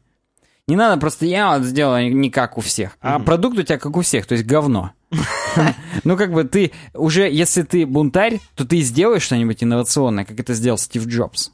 Ну, хотелось просто его здесь упомянуть, но реально. Большинство компаний, работающих в одном секторе, используют абсолютно одинаковый дизайн решений. Когда-то я работал в Германии на Unilever. Это бытовая химия, косметика, парфюмерия. В те времена в стране невозможно было найти моющее средство в черной упаковке. До тех пор, пока одна из ведущих местных компаний не выпустила черное моющее средство Bold. Bold жирное, оно еще черное, видимо, оно еще и мыло прям хорошо. Какой-то инновационный был. Но пользовался огромным спросом. В общем, я отношусь с большим подозрением ко всем этим условностям и общепринятым в разных индустриях цветам. Если вы действуете уверенно, можете позволить себе все. При том, что, смотри, он подсказывает людям, как аккуратно сделать нормальные скатерти, нормального цвета, да? При этом, при всем, то есть надо быть не дебилом, Да, ты должен все равно все знать, владеть этим как инструментами, понимать, что и что, не допускать глупых ошибок. Мгм. Ты должен аккуратно, тоненько идти по лезвию, вот этому дизайнерскому лезвию. Но мне тонкому. кажется, это только опытом. Вот такой чувак, который просто уже 50 лет 50 смотрит лет, конечно. вокруг себя. Да, да. Вот, это... Но он, наверное, имеет в виду, что чем раньше мы начнем, тем, тем раньше мы раньше кончим. сядешь, раньше выйдешь. Ну, Да. это логично. вот такая вот у нас тема в дизайне. Прям я, ну вот, Ну, тут да, тут как бы без такой, без, понимаешь, без такой темы. а это здесь при том, что пять таких да, историй одну еще. пятую посмотрели, Одну шестую. одну шестую. Вот. Поэтому, ну вот, все, все было сказано за нас Майклом Вульфом, а мы по ходу действия тоже говорили свое мнение. Лично мое, что надо больше думать аналитическими областями, которые не только в неокортексе, нас поправит наш слушатель, который меня тогда поправил. Вот всеми аналитическими надо думать, не только неокортексом. Даже теми, которые сзади, тоже надо подумывать иногда. Я согласен абсолютно. Меня просто шокировала кру- крутость темы. Меня тоже, да. И далее вредные советы в блок дизайна. Сейчас как-то ты слишком простовато это сказал, как будто мы сейчас после Голливеи переходим в, к детсаду. Но на самом деле не так же, да? Там какая-то тоже крутая тема. Да нет, детсаду все. Ты по- я все правильно передал, ты все правильно понял. Я надеюсь, наши подписчики тоже. Причем, причем э, сайт называется bullshit.ist. Да, Булшитист. бул- булшитист. Как бы Bullshitist. такой профессия такая у человека, булшитист. Спок Son of Sarik нам это прокомментировал, пишет, вредные советы в блок дизайна. По первому пункту все поймете. Так. Я даже без, видишь, мы уже, я настолько пошел дальше по Филу Шиллеру, что я, объявляя тему, Никита уже все понял. Вот, вот так, так ты прям, да. Так. Перехожу на булшитиста. Булшитист, чтобы ты понимал, это тоже подмедиумный сайт. Я-то его не залайкил. Потому что, в принципе, ну, такая статья. Детсад. Но, но есть что сказать, да? Есть, конечно, но нужно это сказать. Во-первых, потому что э, нам ее написал Джон Саито. И это что, о чем Он ты говоришь? работает в Dropbox нынче, а раньше в YouTube и Google работал. Ну, Dropbox, кстати, славится своими всякими скетчами, вот этими красивыми, которые у них. Да, но это такая шутливая статья на шутливом блоге. То есть булшитист даже написан таким желтым обтекаемым шрифтом, как Friendship в Mortal Kombat. Вот таким же Да, примерно да, да. круглым шрифтом. Friendship again? Bullshitist again. Вот да. И, ну ладно, за лайк. Слишком как-то... Блин, ты пропиарил сам себе, перехайпил. Да. Ну, давай. Плохие и хорошие дизайнеры. Пародия о дизайн-трендах, он говорит. И здесь, ну, вы сами пойм- по первому пункту все поймете, короче. Плохие дизайнеры используют зеленый на фиолетовом, хорошие используют серый на сером. Как бы, в принципе, и то, и другое плохо, но да. Это просто из-за того, что... А здесь пародия на то, что вот одни тренды это фу, а вот новые тренды это круто. А потом новые тренды становятся фу, потому что появляются еще новее. Имеется в виду и то, и то хрень, на самом деле. Что то, Да. что это, по аксиоме Эскобара. Получается, здесь... здесь получается вся статья про аксиоме Эскобара. Примерно так, да. Все поймете по первому пункту, напоминаю. Хороший дизайнер использует прикольные слова. Триангулят, циркулят, ректангулят. Угу. Возможно, и экулят кто-то использует, не знаю. А хорошие дизайнеры не используют слов вообще. Что является, в принципе, что то, что это. Ну, Прям кстати, вот. что- кстати, да. Обе такие чепухи, что я совокуплялся с матушкой понимаешь? Плохие дизайнеры используют гамбургер-меню, хорошие дизайнерам нравится кафешное меню. Э, Да. Что тоже как бы к дизайну опять меню не относится. Мгм. Плохие дизайнеры используют стоковые фотографии, хорошие иллюстрации. Ну и здесь дерьмовая иллюстрация просто нарисована, что как Ну, бы как у них в Dropbox. примерно такая. Возможно, это что-то из их скетчей как раз, так что да. А, Плохие дизайнеры используют Fireworks. Видимо, это Adobe Fireworks, старый продукт, который уже не поддерживается. Хорошие туалетную бумагу. Что то, что это. Отлично. Плохие дизайнеры любят Comic Sans, хорошие любят комиксы. Плохие дизайнеры украшают сайты, хорошие дизайнеры украшают бороды. Так. Плохие дизайнеры говорят GIF, хорошие дизайнеры говорят GIF. Но это просто, как обычная шуточка. И, между прочим, это top highlight. Причем, типа, как gift, like ну, а ну- gift. Ну, в смысле, да. Что Причем GIF like э, хреновина, которую намазывать. Как- Да, как масло. масса, масса, ара- арахисовое масло. У нас, кстати, в, в этом, в холодильнике стоит. Я забываю постоянно про него, не предлагаю никому. Так. И про ладно, себе хоть предлагал, но нет, и себе тоже забываю. Э, но это, это к тому вот классическому спору, как табы или пробелы, GIF или GIF. Это опять же, несмотря на то, что сам создатель говорил GIF, все равно есть люди, которые говорят, не-не-не, GIF. Ладно, неважно. Плохие дизайнеры используют пост-its. Не знаю, что это такого, но, видимо, вот э, стикеров таких каких-то. Не, не знаю. Так, правда, хорошие дизайнеры тоже. Непонятный для меня пункт. Я по первому как бы все понял пункту, но вот этот не понял. А почему здесь... Э, ладно, первая картинка, я понимаю, что это те самые стикеры, на которых записывать свои там дела, туду-лист. А вторая картиночка вот из этих пикселей. Это вообще пикборд практически. Что Ну, это? Не знаю. Actually, so do good designers. Ну, типа, хорошие дизайнеры тоже. Что такое пост-ит, надо Urban Dictionary гуглить. А, ну это, наверное, на сленге, да, какие-то Да, постицы. Окей, ладно. Плохие дизайнеры не любят фидбэк, хорошие дизайнеры любят. Ну, как бы А, это так уже, он просто подвел к тому, что а вы оставляете комментарий, и хорошим дизайнерам нравится фидбэк. Типа он хороший дизайнер. э, Окей. Спасибо, что проскроллили. Хорошей пятницы. Тут еще видишь, наверное, шуточка про то, что почему тут что то, что это, опять же, bad designers hate, hate feedback, а good designers love it. Эм, ну, понятно, что плохо, когда ты не читаешь фидбэк о своем дизайне, Мгм. потому что ты вообще не понимаешь, как люди относятся к нему. Мгм. А good дизайнеры, они, наверное, любят, чтобы хвалили именно. Но Такой это тоже фидбэк. неправильно. Нужно это неправильно. Блин, ты крутой. Да, ты да. смотри, ты глубже пошел, опять же, как Фил. Глуб- Правда, нет, ты дальше. Глубже это Тим Кук идет.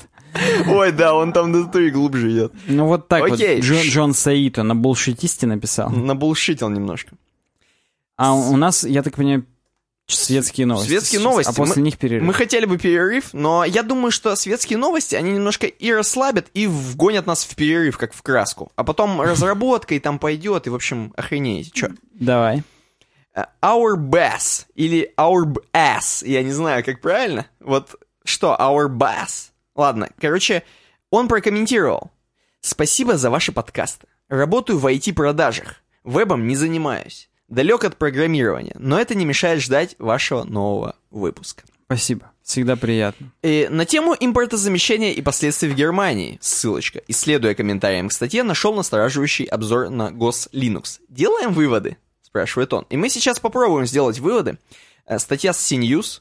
Крупнейшая в мире миграция на Linux завершилась крахом. Начался флагманский разворот Echo Windows.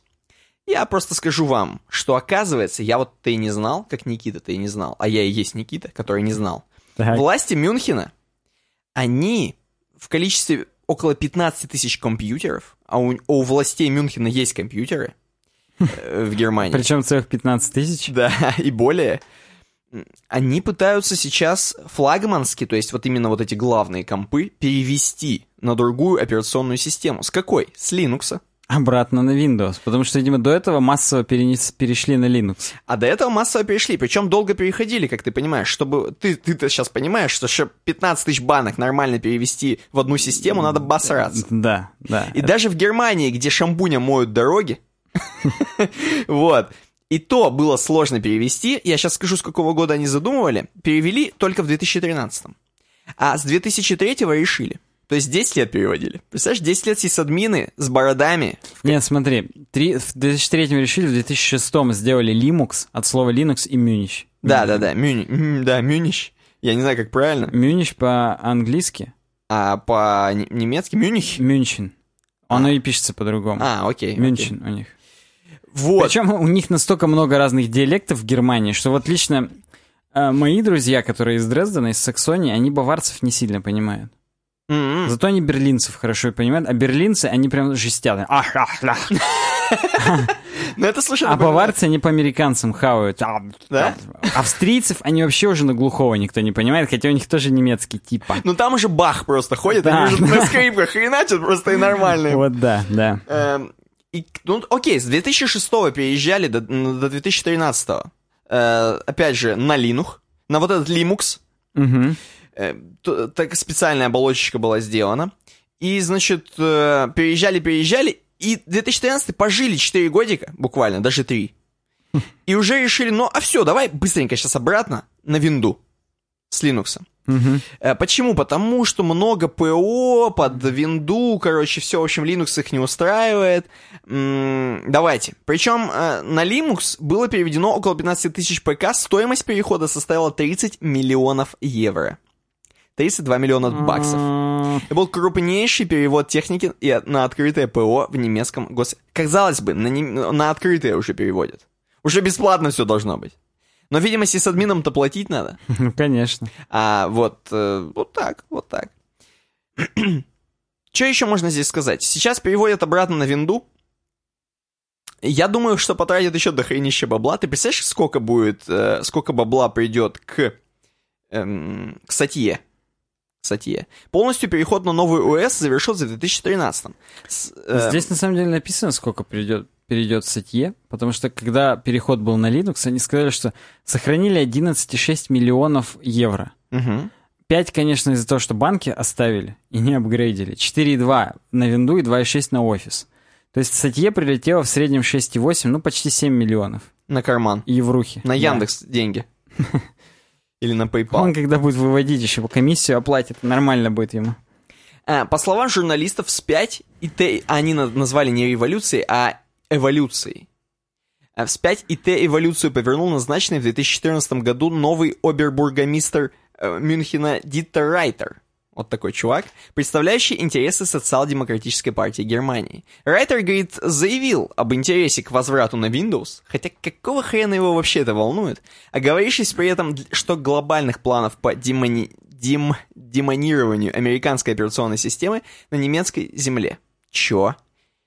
Что глобальных планов по доминированию, демонированию, это у меня я Он сам у уже тебя демонирую. демонолог, походу. Доминирование. Год назад градоначальник Мюнхена заказал отчет, который готовил в том числе партнер Microsoft, компания Accenture, Accenture подтвердившие необходимость работы чиновников с Windows 10 и Microsoft Office. Они, видимо, на офисе все хотят работать. На Excel. Ну, всякое может быть. Мало ли, может, под винду какие-нибудь программы написаны еще 16-битные, досовские, как у нас на поликлинике. Да, и меж тем админы Мюнхена, администрация Мюнхена пока не предпринимает радикальных шагов, предложив чиновникам выбирать самостоятельно, на чем они хотят работать, на Linux или на Windows. Ну, короче, вот такой небольшой переездик прикольный. Ну как, Вообще прикольно. ну как небольшой, да. И дальше про- в продолжении темы нам, собственно, Auerbasta и предлагает, а вот, чуваки, статья про GosLinux.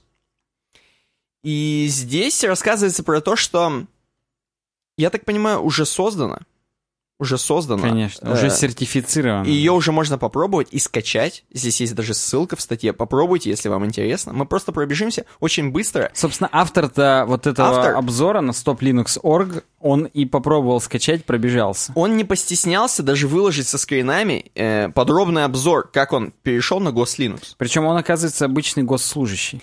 Но этот обычный госслужащий, надо понимать, что он до этого попробовал Ubuntu накатить, обычную. И Linux, по-моему, просто. Вот просто и то, и другое. То есть он такой бородатенький немножко. Не, ну он, понимаешь, автор-админ. Он админ сайта stoplinux.org.ru. Да, то есть Как он- ты думаешь, разбирается он? Я думаю, что он разбирается, да. Первое, сертифицированная в России ОС на базе СПО, пригодная для всех государственных органов государственных и внебюджетных фондов, также органов местного самоуправления. Э, Вот этот, короче, операционная система типового дистрибутива ФССП э, зарегистрирован. Э, Там у нее номер есть, до свидос. Короче, GosLinux. Говорит, что это? Установил GosLinux 6.4. Эта версия уже 6.4, охренеть. И надо заметить, что он устанавливает это на ноутбук Lenovo T60, и просто посмотрите на первый скриншот. Это даже не скриншот, это фотка его экрана. Ну, потому что по скриншотить там не удастся на этом экране, как вы сами понимаете, там, где Welcome to Gus Linux, он только устанавливает, там еще скриншот не удастся. А, И у него ноутбук, это как будто, мать твою, Терминатор из 90-х какой-то к нам вернулся. Я не понимаю, какого а хрена. Почему именно на него? Я не знаю. Может, у них такие... Lenovo T60, Intel Core 2, 1.7. Короче, это какой-то досвидосный ноутбук. Я не знаю, что это за... У него, между прочим, э, сенсорный экран. Возможно, это что-то из вот этих неубиваемых леновских ноутбуков, которые еще IBM-овские, металлические, которые можно ронять, кидать, и им ничего не будет. Потому что раздел диска около 10 гигов. Хочется сказать Целых. еще о том, что он здесь устанавливает не как все крутые пацаны с флешки его, А он устанавливает ISO-образ, нарезал на- с помощью Nero, у него он еще Nero пользуется. Так нет, он еще привод через USB подключал. IDE to USB. Прожег DVD У нас тоже есть переходник такой, кстати, на работе. Периодически тоже так делаем. Короче, в общем, он прожег DVD-дюху, установил туда вот этот Ghost Linux, ну, в смысле, накатил туда его загрузочным, и вставил свою хреновину. И, короче, начал потихонечку. И у него сразу претензии. Говорит, вот первый сразу скрин видим? Точнее, фоточку. Бог скриншотов. Э, говорит, сразу непонятно. В Ubuntu, говорит, и в Хренунту везде все понятно. А тут непонятно, что это тоже? Install or upgrade? Или что? И говорит, люди, которые вообще работают, вот, допустим, Alt Linux, насколько я помню, Alt Linux это для деток. Э, это именно версия для деток, э, по-моему. Она ставится Я в тоже что-то такое помню, да. И там-то все легко и на русском, да. А здесь люди, то есть, которые будут э, в госучреждениях устанавливать, ну ладно, понятно, админы разберутся без проблем, но если будут там чуть пониже рангом, э, ученики админов, джуниор админы, они могут охренеть от этого, например. Хотя вряд ли, конечно, но тем не менее. Установка пароля root. Указан слабый пароль, не содержит достаточное число различных символов. Ну, короче, тут, в общем, по юзабилити, скажем, скажем сразу, по юзабилити э, Linux хреновничает. Ну да, он здесь, на самом деле, конечно, может быть, где-то он лишнего придирается. Он придирается много. Но почитайте. То есть есть моменты, когда реально, Ну, с реально... точки зрения юзабилити, твердая двойка. Да, давайте... Понятно, что это такая пока еще топорная система, хотя шестая версия. Э, Давайте проскроллим сразу до плюсов и минусов, чтобы вот мысью по древу, потому что здесь очень много мыси и очень много древа. TLDR, что называется. Да, сразу к плюсам. Плюсы. Работает звук. Потому что, скорее всего, до этого на- его ноутбуке не работал звук вообще. Да. Работает звук, сенсорный экран. Это что-то какой-то реально плюс. Нет, там реально сенсорный экран от Wacom. Я говорю, это, скорее всего, железки какие-то прям именно неубиваемые, которые в воде работают. 3D-графика, как будто он на Nintendo 3DS.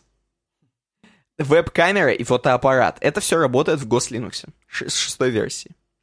Минусы. Затирает загрузочную запись, что приводит к невозможности запуска уже установленных OS, например, Windows. То есть бутявую таблицу срезает на жесткаче, и Linux просто поглощается. А если я на разные тома поставлю? Я что-то не очень понял. Неважно, загрузочная область, она одна, хоть у тебя три жестких диска. М, то есть он вообще все Ну, как бы, загавнивает. Ну, Типа он Ghost Linux, реально, чтобы никаких прям, у тебя... да, чтобы у тебя ГОС полный был. При запуске есть... Нас, короче, нормальные админы, наверное, поправят сейчас, но вообще есть вот эта загрузочная область, она у каждой винды там своя разная.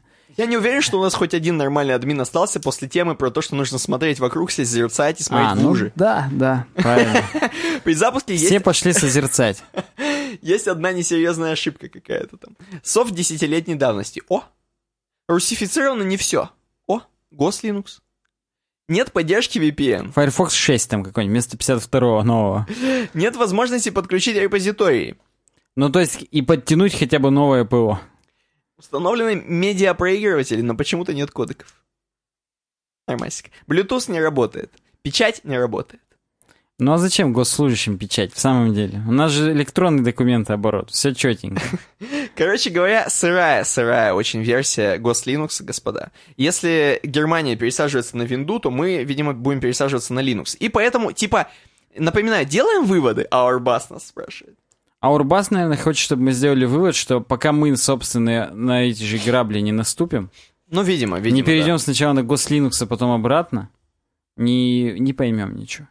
Учиться на немцах не будем. Ну, тоже так просто продаваться сатье, тут вопрос еще. Ну, продали же уже. Как бы так-то везде Windows сейчас. Но мы-то не продались. У нас еще, у нас просто wild. У нас непонятно что. Почему? Заставляют же лицензии покупать. Ну, понятно, я имею в виду, э, наш флагманский аппарат, на чем он работает? Ты его знаешь, на чем вся Дума сидит? 15 тысяч банок нашей Думы. Я уверен, что ну, у Медведича же на маке винда. У него... А, точно, на маке винда. Как я люблю эту стандартизацию, Вот, да, это просто охрененно. Но это не импортозамещение, как же русиана, я не понимаю, какая Ну, не, винда не на дошли, маке? вот, делают, работают. Понятно, я понял, в общем, дискуссионным остался Такие вопрос. выводы мы и сделали. Такие выводы. Напишите в комментариях, как вы относитесь к теме Ауэрбаса. Мы идем дальше. 18 лет героям, господа. Это будет попроще немножко. И мы вас напрягли, администраторов. Э, Слава Абрамов прокомментировал 18 лет героям с большой буквы. Не тем, которым Слава, Не, не который Слава Абрамов. Да. А 18 Слава лет, Абрамов героем славы. Я как бы... 18 лет героям другим, которым эм, Heroes of Might and Magic. И- Причем третьей части. Пере- Перейдем на Пикабу, собственно, Давай. на которой 28 февраля исполняется 18 лет, а уже исполнилось. Уже, Всем- да, мы-то вещаем к вам 7 марта. Еще Получается- 8 не наступило, еще 20 минуток у нас есть. Да, получается, уже совершеннолетний Home 3. Все, кто играл. А я думаю, многие наши чуваки, которые подписчики, которые слушатели, которые зрители, шарят, что, что есть такая игра Герои третий. Я даже во вторых играл до него. Вторые, да, вторые я, я немножко видел это такое. Ну, Тем не менее, великая игра Герои 3, у которых там есть несколько DLC. да, да, да х. Ну давай не DLC. Два полноценных аддона и несколько хроник героев, которые именно DLC. Ну давай не будем, потому что у нас опять будут говорить, что мы там Nintendo долго рассматривали Ну, сейчас а- героев. А я хочу. А я хочу! давай, а! А! Основная, я так понимаю, дыхание смерти? Нет, Или Дыхание всё- смерти это третье. Э, Или Первое было возрождение Рафи? возрождение Рафи, потом появился клинок, Клинок Армагеддона Армагеддона. с генератором карт. Так. И на нем началась вся жира уже, которая в, именно онлайновая.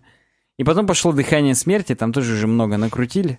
Мгм. И, и да. Здесь есть немножко подстроенная картиночка из Need and Habits. Господи, как это было круто! Вот Да. реально, вот Да. реально было круто. Здесь плачущий старичок, а детки на него смотрят, блин, да какой там, какие герои-то есть.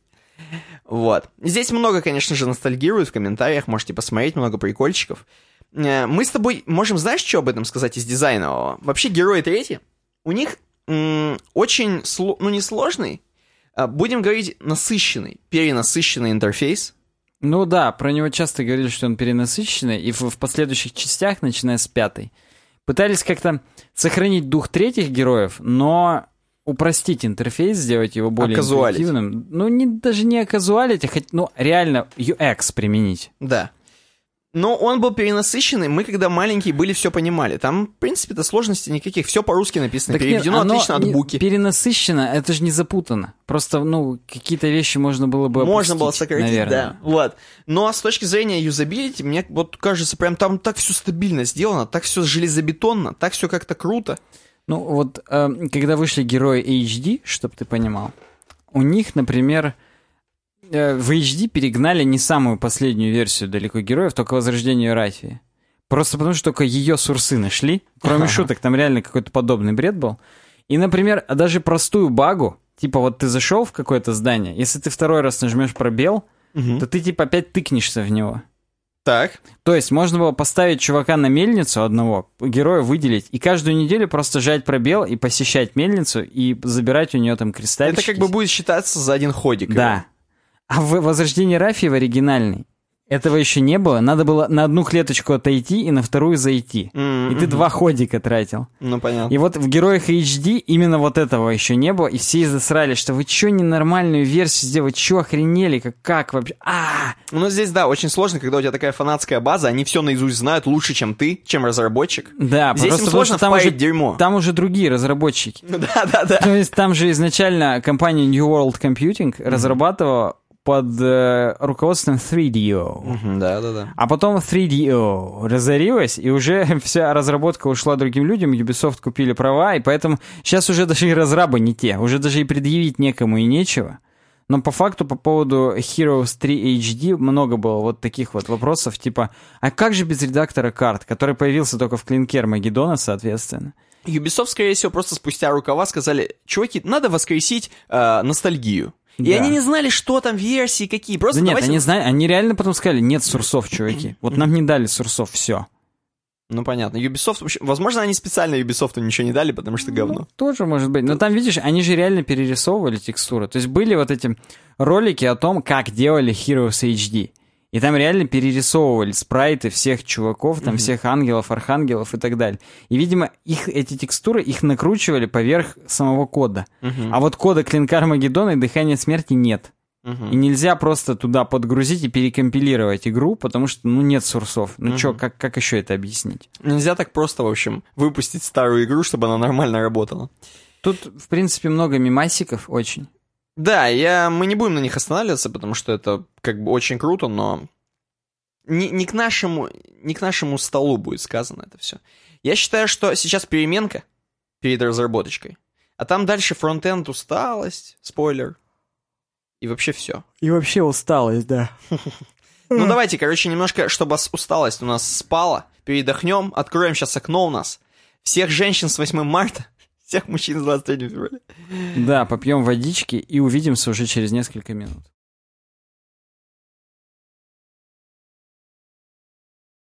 Мы продолжаем наш банкет по случаю 8 марта. И я считаю, что э, лучшим подарком для 8, на 8 марта вашим женщинам, вашим, вашему прекрасной половинке, вашей мур-мур-мурке, это будет, знаешь что? Знаешь что? Ну-ка. Э, конечно же, годовая подписка на хостинг Summertape. Вау. Угу. Потому что, Круче знаешь, только трехгодичная. Но это только на день рождения на день свадьбы такое дарить. Это прям Согласен. это серьезный подарок. Прям взять... Нет, ну вы подумайте просто. Вот ты взял на год. Ты взял на год, до следующего 8 марта купил с каким-нибудь доменом типа I love you very much. Точка биз, потому что все остальные ком и о и так далее уже заняты. Да, и все. И она твоя. И она твоя на год. Ты можешь каждый раз ей сайт этот открывать. Ты помнишь, что я тебе начал? Помнишь, что у тебя там? Что ты посуду не помыл? а? Вот, да. Вот это все. Это вредные советы от UWeb Design. Не надо так делать. Короче говоря, uwebdesign.ru slash smarttape. Вы знаете, что делать. Да, поддержите наш проект, потому что нам с вас упадет копеечка. По Марио одна монетка упадет. Одна монетка упадет, а вы получите свою принцессу. Не черепаху вот эту вот с крыльями красной, которая у вас была до этого, не гумба. Даже грибов не надо будет хавать. Да, да. Первую ново- новость из разработки нам предложил Галамун. Хорошо, хоть не Галамун Лайт. Ну-ка. Предложил он ее еще к 15 подкасту, на самом деле. А, ну, собственно, у нас сейчас как раз 15 подкаст. Ну ладно. Что-то я в будущее улетел немного за перерыв. Надо обратно в прошлое вернуться. Синдром самозванца. Сражение с усталостью от фронтенда. И что же это за усталость-то такая? К счастью, статья на русском. Нам не придется сейчас тротлинг температурный как-то поба- побарывать. И вам тем более. Э, Перевод на хабре от пользователя Мирко. Какого-то Ну, такого. зачем ты сакцентировал внимание? Хрен его знает, потому что как в Мирке Потому что ты хочешь в посидеть. мирке, да, сидеть. понял. Напоминаю, чтобы тебе Так. хрен на пятки вырос, как ссать, так разуваться. Ой, кто помнит, поставьте лайк обязательно. Так вот. Недавно я разговаривал с другом из бэкэнд разработки о том, сколько часов провожу за программированием и изучением кода в свободное время. Он показал отрывок из книги дяди Боба «Чистый код». Представляешь, как он разговаривал с другом про программирование? Они, возможно, вместе уже лежали под одним одеялом. Не, ну это если бы два дизайнера было. Тут все-таки бэкэндчик и фронтенчик. Ну ладно, хорошо так. Так вот, и там разработчики в этой книге, которые репетируют код перед запуском в работе, сравниваются с музыкантами, которые много часов готовят инструменты к концерту. Автор, точнее автор оригинальной статьи, очевидно, не сам Мирка, я продолжу акцентировать на нем внимание, э, он считает, что аналогия неверна. Он говорит, я, мне, конечно, она понравилась, но я, говорит, не хотел бы писануться за такую тему. Потому что это тот самый тип мышления, который в первую очередь приводит к выгоранию. То есть к усталости вот этой самой. Именно... С- Усталость — это когда тебе все опротивило, и ты не хочешь больше этим заниматься. Вот в этом В контексте. смысле, рассматривать э, инструменты веб-разработчика как инструменты музыкальные? Это Нет, плохо. в смысле, что не надо... Музыканты, они все свободное время репетируют еще. Ага, ну да. Вот не надо так делать с разработкой, а то тебя противит просто и все. И, кстати, почему? Потому что это не такое искусство, потому что это не творчество, потому что это что? Да музыкантам тоже не надо бы репетировать. Надо иногда на героин все-таки прерываться. Потому что, как бы, ну... Нет, я согласен, но ты э, по сравнению с... Хотя, слушай, мне кажется, если, э, допустим, музыкант репетирует в час 8 часов, и 8 часов ты верстаешь, это примерно одно и то же. Ну, нет, профессиональный сог- музыкант. Согласен, да. Но тут-то говорят о том, что прям надо еще больше. Мгм. И это не надо. Потому что, если вы хотите углубить свое мастерство и расширить навыки, если делать непрерывно в течение всего дня, долго не протянешь. Вот такие цитаты. Так, откинешь копыта. Конечно, отбросишь кони, Так. сыграешь в ящик. Возможно, даже скопытишься. Все у нас про кони, откидывания и копыта. Ну да. Усталость от фронтенда очень реальна. Я видел много постов об усталости от JavaScript, но мне кажется, проблема распространяется за пределы этого конкретного языка. Да стопудово. Так от- на самом деле от музыки тоже можно устать стопудово. Я считаю, что просто поля, опять же, возвращаясь к полям нейронным, перевозбуждаются, к ним уже накапливаются продукты жизнедеятельности у клеток. Не, ну они, да, они, скорее всего, уже притупляются именно. Они вспухают, и ты уже не можешь... э, Вспухают от продуктов жизнедеятельности Да, не клеток, можешь. я настаиваю. Не можешь уже нормально... От э, углекислого газа и солей. М, Насчет солей не уверен. Ну ладно, хорошо. Ладно, насрать. Короче говоря, для ясности, это не очередная тирада о том, что все, как все плохо и быстро меняется. Мне, говорит, нравится, что технологии развиваются быстро, но в равной степени я могу оценить, насколько проблема может подавлять и временами полностью промывать мозг. В общем, есть, говорит, два уровня проблемы. Во-первых, фронтенд-разработчик думает, что в его арсенале полагается иметь следующее. И здесь весь список, все, что должен знать типа фронтенд-разработчик. Полностью все про HTML, все там разметки, все препроцессоры. Полностью все про CSS, про методологии, про препроцессоры, про Фреймворк. да, про фреймворки, про современные технологии типа Flexbox, грида. Все про JS, а это и JS, и современный JS, и фреймворки JS, и JS-методики, и JS-библиотеки. Про отзывчивый дизайн, про тестирование, про фреймворки для тестирования, SVG, WebGL, анимации, доступность, удобство использования, производительность, инструменты для сборки, сборщики модулей, экосистема NPM. Ну, короче говоря, все вообще. В том числе навыки межличностного общения, уже общение. Уже общение с. Э, Уже упомянутые мною soft skills в начале нашего Те подкаста. самые мягкие, мягкие, Мягкие навыки, мягкие умения, Да. Ты-то умеешь мягко? Я только так умею. Ну ладно. А hard skills. Можно, кстати, hard skills это и есть э, умение CSS. Hard skills — это непосредственно к делу, когда тебе говорят, слушай, откидывай все свои уже инструменты для сборки. Откидывай одеяло. Давай к hard skills приступать. Ну, Так вот, поверх этого вы возитесь или пока присматриваетесь... пока. Да. Ну. Пока присматриваетесь к вещам вроде этого. Сервис-воркеры, прогрессивные веб-приложения, веб-компонент. То есть есть еще вещи, которые ты не овладел, а только еще присматриваешь, примастиваешься к ним. Не овладел еще ею. Да, вот ею сервис-воркером не овладел. Второй пункт, это первый пункт. Первый пункт — это давление того, что тебе кажется, что надо все знать до хрена. Еще есть много чего ты не знаешь, Мгм. и это прям вот бесит. Это первый пункт, то, что бесит. А второе — это то, с чем вы не работаете ежедневно, вам не выделяют рабочее время на их изучение. Как собираетесь убедиться, что в вашем распоряжении есть все инструменты? Ну, то есть на работе тебе никто не говорит, вот сейчас вот тебе часок на то, чтобы поучить что-то новое. Мгм. Нет, ты всю нахрен работу должен вот делать работу. Простите за тавтологию, но да. А как потребитель информации у вас есть несколько вариантов. Подписаться на ряд, на ряд различных почтовых рассылок по разработке, изучить Twitter фид, открыть нерабочий канал Slack, где общается горстка... Slack, простите, горстка разработчиков. Использовать обучающие видеокурсы, купить книги, посетить метапы, конференции, обучающие курсы. Как автор вы можете писать статьи в блоге, выступать с докладами, запустить подкаст, примерно как мы, участвовать в open-source проектах, открыть собственный сторонний проект. Мгм. Вариантов масса. И вот он говорит, что мое внимание, его, то есть, разделяется на трое. Он писал код, слушая в наушнике в полухо разговоры о коде, обсуждая программирование в чате Slack параллельно. Он говна поел.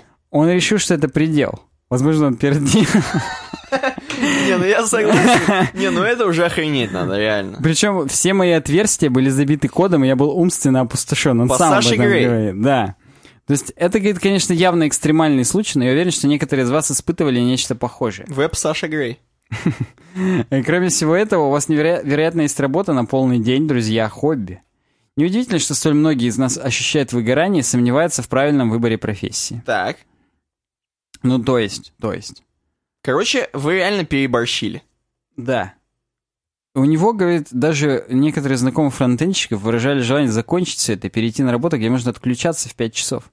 Как твой батя завещал. В 5 часов шляпу Шляпу. надел, звонок прозвенел, ты вышел. Все. Так. Как на заводе. Но по, а, по факту имеется в виду, что он и на работе в 5 часов шляпу надел, и еще домой приходит, и там продолжает. И- нет, и... Да, да, то есть... А ему приходится читать дома про Во все React. дырки. Вот да. Мгм. А он-то хотел бы шляпу надеть и просто на лавке сидеть, читать газету и пить пиво. Ведьмака играть. Хотя бы так, да. Так. Но, говорит, это по факту, он кажется, что это человек. То есть, если даже говорит, ста- станете агентом недвижимости, все равно захотите быть лучшим агентом, насколько это возможно. Будете посещать метапы в агентстве недвижимости. Ну, то есть это относится к любой профессии, То есть это где от типа личности зависит. Если у тебя есть дух соревнования вот этого, ты будешь хотеть все знать, узнавать и так далее. Да, да, да. То есть много месяцев назад я работал в финансах, по-прежнему изучал их по вечерам и читал книги, чтобы стать самым продвинутым, насколько возможно, в выбранной отрасли. Мгм. Мы, говорит, немногие, не одиноки в таком поведении. Многие профессии требуют уделять им много времени изучения за пределами работы. Просто проблема с фронтенд разработкой может быть в том, что технологии развиваются настолько быстро, что возникает ощущение несправедливости, словно кто-то расширяет футбольные ворота во время матча. Тебя реально это загоняет, как белку или как хомяка, что ты учишь, а прибавляется. Один фреймворк выучил, а на его место еще два пришло. Мгм. И вот э, несколько вещей, которые автор старается держать в памяти, чтобы не дать голове взорваться. Во-первых, он говорит, мы все в одной лодке. Не надо пытаться конкурировать сразу с несколькими людьми одновременно. Ну, то есть, условно, есть Крис Койер, который бог там CSS. Есть Пол Айриш, который бог хрома и, соответственно, там JavaScript и всех V8. сервис-воркеров. Да. Но это не значит, что он бог CSS при этом. И это не значит, что Крис Койер бог JS. Ну, кстати, да. То есть есть Лия Вероу, опять же, которая тоже богиня CSS, но, может быть, она вообще ни хрена не знает про accessibility. А ты, лирический слушатель или зритель, наш подписчик, ты с ними од- всеми одновременно соревнуешься. Ты такой думаешь, блин, она как бы вот про это рассказывает, но то-то все, она тоже стопудово знает. Я же пытаюсь это все выучить, она, наверное, тоже. Но она говорит, на самом деле ни хрена не так. Они тоже все подгугливают периодически, подбубливают. Что-то смотрят на Stack Overflow, и стопудово они в той же лодке. Они в чем-то своем разбираются, прям круто, дают доклады на эту тему, пишут книги. Но это ни хрена не значит, что они весь стек знают. Они также наверняка работают в командах и так далее. Прямая цитата. Невозможно знать все. И рок-звезды программирования, на которых вы подписаны в Твиттере, по-настоящему хороши только в нескольких областях каждой. Вы заметите, что это именно те области, которые сделали их знаменитыми за хорошую осведомленность. Снова будут исключения, но все они такие же люди, как мы.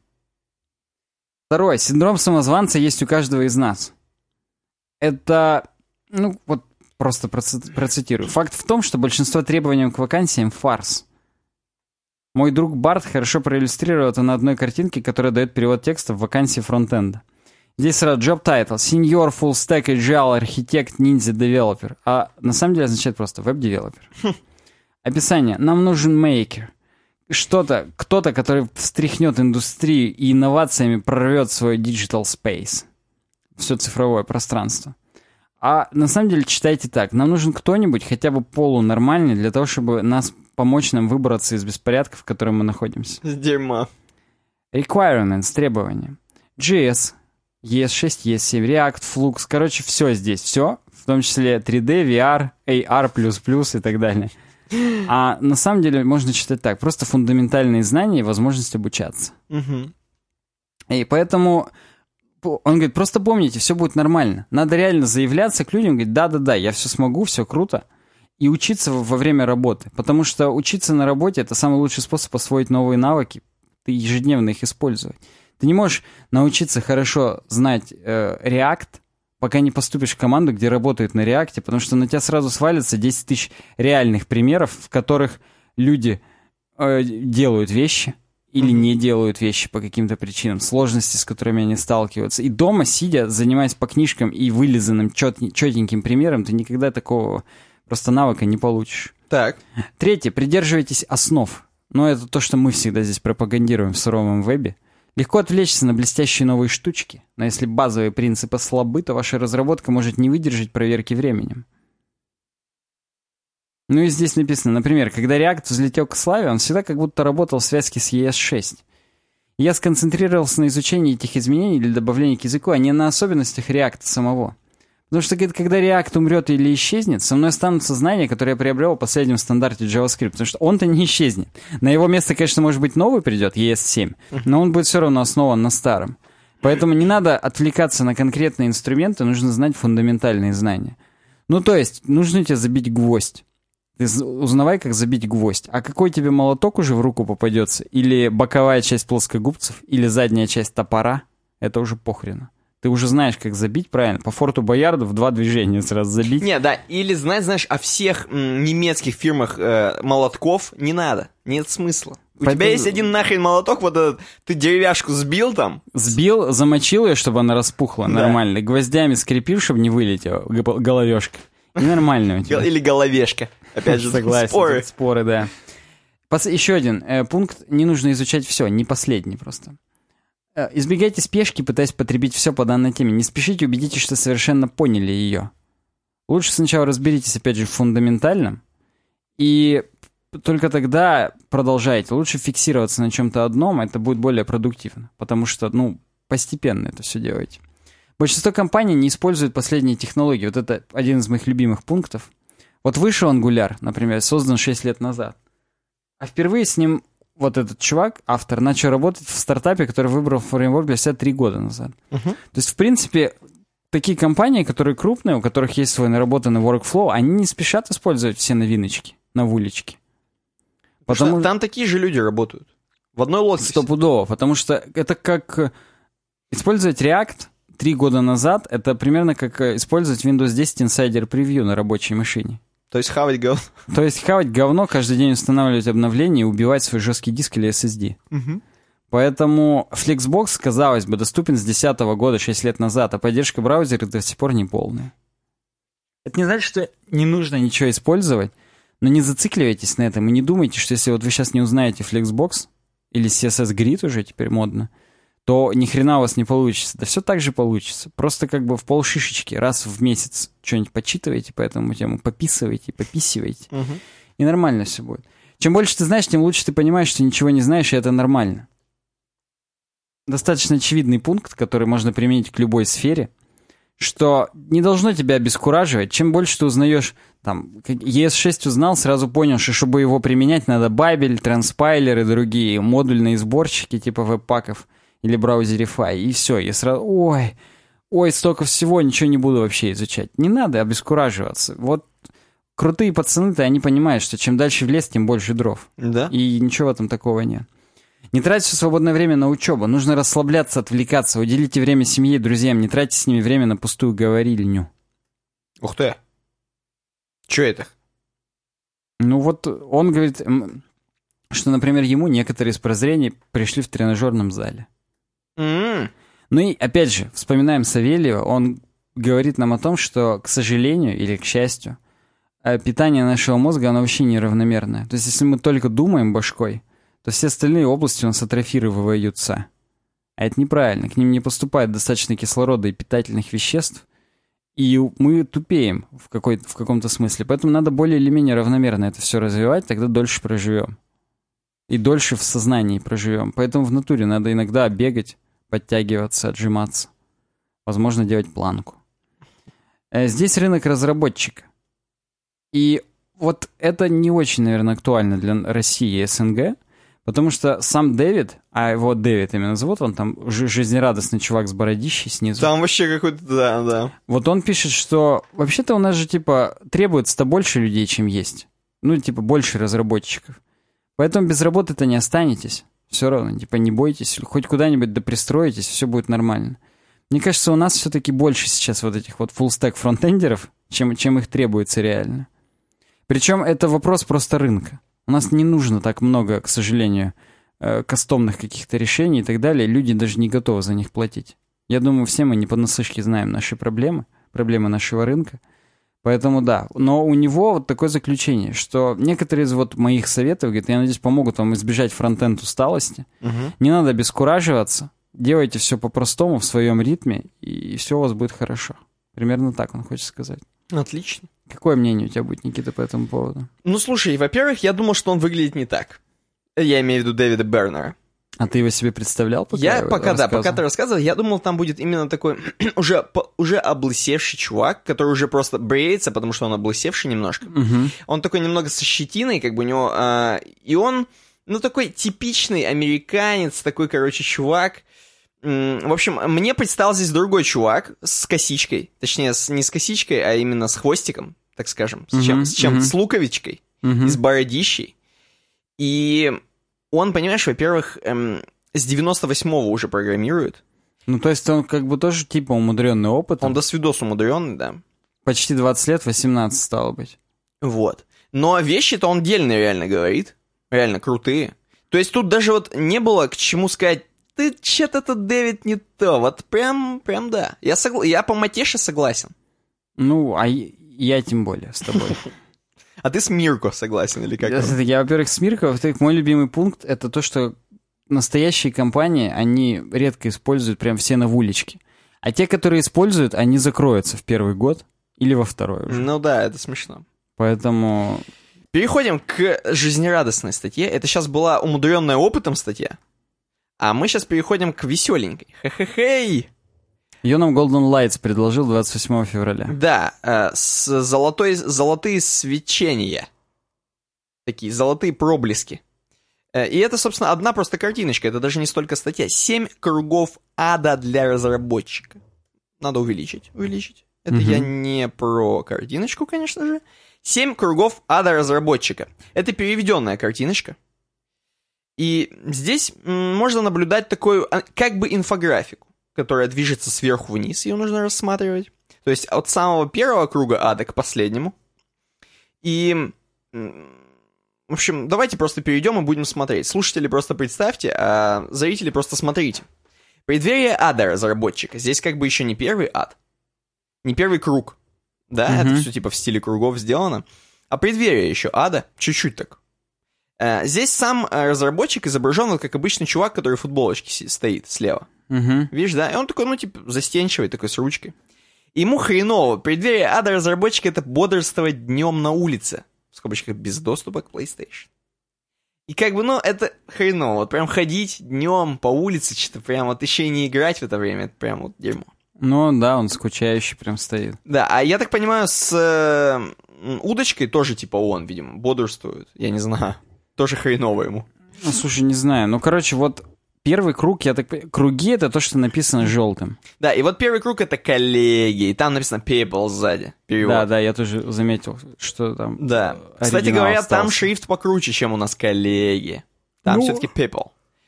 Ну, ну ладно. В общем, для него коллеги это первый круг ада для разработчика. Докуми- и документ... Коллеги и документация. Документация отстой. И там реально они сидят и упарываются со стопками. Разработчики сидят со стопками, с кипами бумаг. Мгм. Их еще на первом кругу бесят маркетологи и менеджеры по продажам. Вы уже закодили половину сайта? Меньше работы для нас таки, да? И там, как бы, вот реально менеджеры изображены как твари, которые просто пристают к разработчикам постоянно с Мгм. какими-то вопросами. Что там уже закодили половину? Причем э, менеджеры, они именно в галстучках, в рубашечках. Да-да-да. А сам разработчик с тем же абсолютно лицом Да. стоит и не втыкает вообще, что происходит. Там есть еще IT-рекрутеры, А которые тоже рекрутеры, бесят. да. Эй, девочка, ты знаешь JavaScript? А то мы ищем Java разработчика.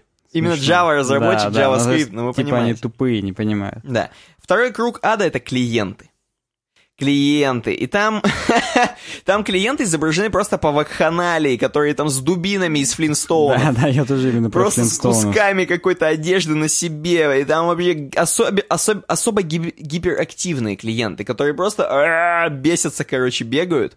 Эм, Бесконечный поток их вот м, Новых идей и незначительных правок, да. да, и там изображен, изображен вываливающий просто самосвал Да, с бумагами. с бумагами, опять же, кипы бумаг, и все вах... Вот мне нравится, как разработчик сидит, да what the fuck, вот так с руками. Да, это круто, это круто. Производственный процесс это все называется, типа. Клиенты это было второе. Тре- Третье, менеджмент. И там уже до свидос. Там, короче, сидит разработчик слева. Мгм. Он сидит как бы, и вокруг него вот менеджеры, они просто обвили его как змеи. Так там они, собственно, и змеи, Уже да. готово, уже готово. И он просто уже лижет. Это до свидос. Он сидит вообще не втыкает, ручку только убирает. У него еще уточка на столе. Да, он как бы сам по себе, и вокруг него змеи, вот просто до свидос. И, и их еще бесит в менеджменте, именно разработчиков, вот эти бессмысленные совещания. И здесь менеджер, он как бы дьявол уже с рогами. Да. Он У него показывает, что- чертик держит whiteboard. Да, абсолютно бредовое дерьмо, которое разработчиков никак не касается. Причем здесь некоторые разработчики уже со стволами, чтобы застрелиться сидят. Или Да, застрелить ви- менеджера. Видимо, да, да. Да, а сейчас я говорю про мой обед. Свинина, пирог, круги Эйлера, как бы Да, они да. сходятся и круть. Вот. По-моему, уже четвертый код. Четвертый, Да. Bad code, говнокод. Почему-то не shit code, но го- говнокод, окей.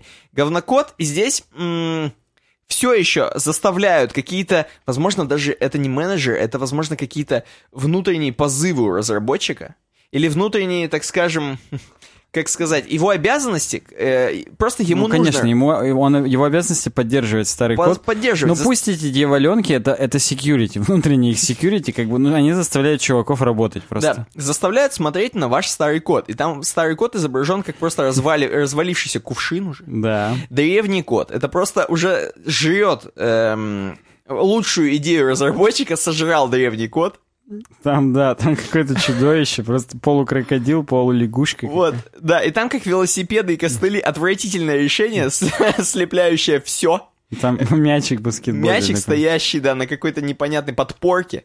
Внутренние костыльные фреймворки, там все на дерьме, на говне, на бочке этого так Причем сделано. над пропастью, естественно. На- да, над пропастью. Я не знаю, добавили мы это или не добавили перед этим, но слушатели просто представьте. Просто представьте. Пятый круг. Помехи в работе. И там реально помехи в работе. Слоны ходят, чуваки в, ду- в трубы дуют, там, которые просто оркестр, марш кислых щей. Ну там похоже на менеджмент. Покажите, что уже сделали. А, я не тороплю, так что к ночи меня устроит. И чувак сидит бедный, он просто упоролся, что происходит. Мифическое место, где задачи должны быть выполнены согласно информации за- в завтра. Мгм. Покажите, что сделали. Эй, тороплю. Э, э, э, э, э. И седьмой круг, последний. Седьмой. Самый главный, самый страшный для разработчика. Приготовьтесь. Темное, безнадежное место, абсолютно. Просто представьте. Уже Это лава вокруг. уже Да, такое. сломанная кофемашина. Такая огромная, с трещиной, с дерьмом. Ее нельзя заваривать. Из нее уже вытек, высох кофе. И вокруг нее разработчики выдирают на себе волосы, просто рвут одежду. Слизывают остатки. слизывают, не, мо- не могут жить. Вот такой седьмой круг ада. Вот так, господа, вот так, господа. Э, мы немножко вас расслабили. и Я сейчас понимаю, будет сложная тема. Или она не сложная? Или она просто как пуля врежется в сердца наших э, слушателей и зрителей? Постараюсь, чтобы как пуля. Михаил нам ее предложил 2 марта 17 Пишет, привет, зацените статью о сравнении серверного... Зацените статью о сравнении серверного и клиентского рендеринга? С Free Code Camp. Еще одна статья, кстати, господа. Да, да, и я... Да, Да, да. И Хуан Вега. Хуан Вега. Я сейчас залайкаю ее, залайкал. Хуан Вега нам пишет. Клиент против серверного рендеринга. Почему не все так черное и белое? Ну, в смысле, Не все такое клиентское, что серверное. нет, э, не надо все вот на черное и белое разделять. Давайте подумаем, чем хорош клиентский рендеринг, чем серверный, и решим, что для нас лучше. Мгм. Это я TLDR сейчас. Ну, давай. Здесь серая безнадежная картинка. Ну, на которой, кстати говоря, есть э, кружка для кофе. Keep calm and drink coffee. Да. С зары, вре- зари времен зары. Зары времен это прямой продукт placement. Так вот, всегда э, методом доставки HTML на экран был использование сервера. Это был, собственно, единственный способ, потому что вы загружали HTML, прям статические страницы на сервер, сервер включался и просто как документы их отдавал браузерам. Сервер-сайт рендеринг работал, вообще все нормально было. В основном все страницы были статические. И почему статические? Потому что на них были статические изображения и текст. И Так. все переходы просто осуществлялись как по... Мановению. Ну, в смысле, и по, по гиперссылкам, и как страницы ты листаешь. С 15 перешел на 30 Но по факту там и там статический текст просто лежит, и ты его показываешь. Мгм. Если сейчас вернуться в наше время, то уже все не так. Ну-ка, как? Хуан. Что он там написал? Хуан говорит, что сейчас все сайты это уже приложения, которые просто притворяются, что это сайты. М, Их можно использовать, чтобы отправлять сообщения, обновлять информацию прямо по сети, покупать что-нибудь и, и так далее. Веб — это намного более продвинутая хреновина сейчас, чем это было раньше. Поэтому, в принципе, понятно, что сервер-сайдная рендеринг на сервере немножечко уходит на заднее сиденье. Здесь вот такая метафора. Пересаживается? Ну, знаешь, как будто, да, это уже старый такой водитель, ему уже водить как бы не очень, он же назад пересаживается, и наступает место уже свежей, свежей крови, Который сядет за руль? да, которая сядет за руль нашего веба всего. И вот он говорит, какой же метод лучше? Вообще, как со всеми вещами в разработке, на самом деле зависит от того, что вы планируете делать с вашим сайтом. Нужно сначала понять плюсы и минусы, и потом для себя решить. Как же работает сервер-сайдный рендеринг? А самый такой распространенный способ конвертируется HTML-файл на сервере в информацию для браузера. Пусть даже если это динамически происходит с помощью PHP или каких-нибудь языков программирования. А PHP это, кстати, не... Или как... Ну, ты понял. Ну, вы поняли. Да. Как только вы посещаете сайт, браузер отправляет запрос на сервер, который... Этот запрос возвращается с э, контентом. А, обычно запрос всего несколько миллисекунд занимает, но, конечно, зависит от разных факторов. Например, скорости интернета, местоположение сервера, сколько людей в данный момент доступаются к сайту, как сайт оптимизирован. Как только запрос обработан, браузер получает полностью отрендеренную страницу, уже готовую, только надо показать. Если решите посетить другую, браузер заново полностью все будет загружать, отправит запрос, и ему прилетит опять вся верстка, файлы и так далее. Каждый раз это будет происходить, даже если ваш браузер... Э, точнее, даже если у вас в браузере нет кэша. Uh-huh. Если закэширован, то он уже у себя возьмет версию этой страницы и покажет вам еще быстрее.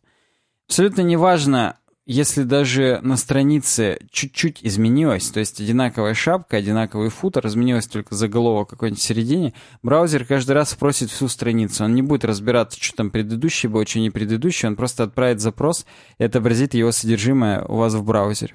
Так. Так вот, здесь есть пример, некий example.testsite.com, ну и на нем head, бодик, э, параграф с заголовком и ссылочка. Угу. Если, говорит, вы вобьете адрес страницы, у вас просто это все загрузится, весь контент, и отобразится. Но если, говорит, я захочу перейти по ссылке, меня кинет на другую страницу, которая выглядит точно так же, только вместо ссылки еще один параграф. Браузеру придется загрузить заново весь текст, все, все, что есть на нем, и показать. На самом деле, если конкретно этот пример взять, не такая уж и большая разница. Но если это будет гигантский сайт какой-то, на котором только в сайт-баре, опять же, изменилось что-то одно, то лучше бы нам не заново все это не загружать, а подгрузить типа то, что изменилось.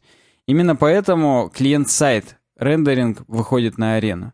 Ну, нужно сразу оговориться, что серверный рендеринг, он очень хорош для SEO, потому что сразу весь контент выплевывается на страницу, а поисковик, он не будет ждать, пока там что-то отрендерится на клиенте.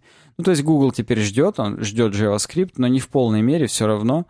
Поэтому, если у вас сервер-сайдная рендеринг, то для SEO это будет намного лучше. Хотя статьи по поводу того, как сделать React SEO-friendly, я думаю, они сейчас вообще бомбят, прям супер в тренде. Даже у нас спрашивали в комментариях как-то периодически, чуваки, а как вот, вот с, вот с фреймворками вот быть, вот как вот с SEO? Да-да-да. То есть, ну, есть способы, но они сложные. Даже вот автор статьи Хуан тоже об этом говорит. Йонг, да, не помню. Какой-то. Неважно. Как работает клиентный рендеринг? Рендеринг на клиенте работает так. Вы получаете HTML-ку, в которой есть всего один элемент, допустим, рутовый, если брать Vue.js, и подключены два скрипта. Сам Vue.js и наше приложение, app.js, например. Угу. После этого рендерится все, что в root с помощью app.js. И, допустим, там отрендерилась ссылка, точно так же, как вы до этого захотели, с помощью вот, ну, здесь простой, так сказать, э, момент var data. В date у нас title и message. Потом мы делаем view компонент приложения, у него template пишем, div, то, как уже мы видели, title message, с помощью кудрявых скобок туда вставляем из date информацию, а у ссылки по событию клик мы вешаем в вьюшную функцию new content. Угу. Так вот, у вьюшной функции new content мы ее описываем в графе methods, мы создаем узел P, то есть параграф. После этого в него пишем текст «This is some more content from the other HTML». Пусть это будет либо статическое, либо динамическое, как вы уже запрограммируете. Добавляете текст ноут туда, в more content по ID-шничку добавляете наш узел. То есть предварительно создав его. И после этого элемент во view передаете решеточка root, куда это все поместить. Теперь, когда посещаете ссылку, вы сначала получаете пустую страницу, только потом JavaScript э, подгружает все, исходя из того, какой код в нем написан. То есть для старых поисковиков получается пустая страница. Если мы JavaScript в браузере отключим, тоже получится пустая страница. Ну, это, кстати, говно. Ну, это говно. Но это necessary evil, как пр- принято говорить, это необходимое зло для того, чтобы все быстро грузилось. Потому что всего-то тут по ссылке добавится узел, и JavaScript дорендерит пешку. Не будет перезагружаться страницы, что-то куда-то идти. А потом не получится так, что ты вот пишешь это все, пишешь, шит, шит код пишешь, и у тебя много таких пешек создается. Да, конечно, надо это все организовывать аккуратно, по супер методологиям, чтобы все было, да. Ну, если говорить просто о большом количестве узлов каких-то на странице, но ты же их не будешь делать больше, чем у тебя бы было просто на сайте. Ну да. То есть оно же все равно останется, так сказать, смысловым. Но вообще мы на сайте регулярно делились, например, библиотеками, которые позволяют работать с таблицами, у которых там 10 тысяч значений и так далее. Он просто их как-то умно кэширует в JavaScript и не рендерит их все, а подрендеривает их по чуть-чуть по мере скроллинга только. М. Очень хай-тек хреновины, но реально работает. Поэтому плюсы и минусы очевидны. Плюсы сервер-сайда. Поисковики все видят сразу же. Изначальная загрузка быстрее, потому что в конце концов ты получаешь статический текстовый файл. Да, подгружается CSS и JavaScript, но текст виден уже сразу. И это хорошо для статических сайтов. Минусы сервер-сайда. Надо постоянно отправлять запросы, ждать их. Это как бы удлиняет это все. В принципе, долгий рендеринг страницы, потому что мало ли что там вы как подгружаете. Полные перезагрузки вместо частичных.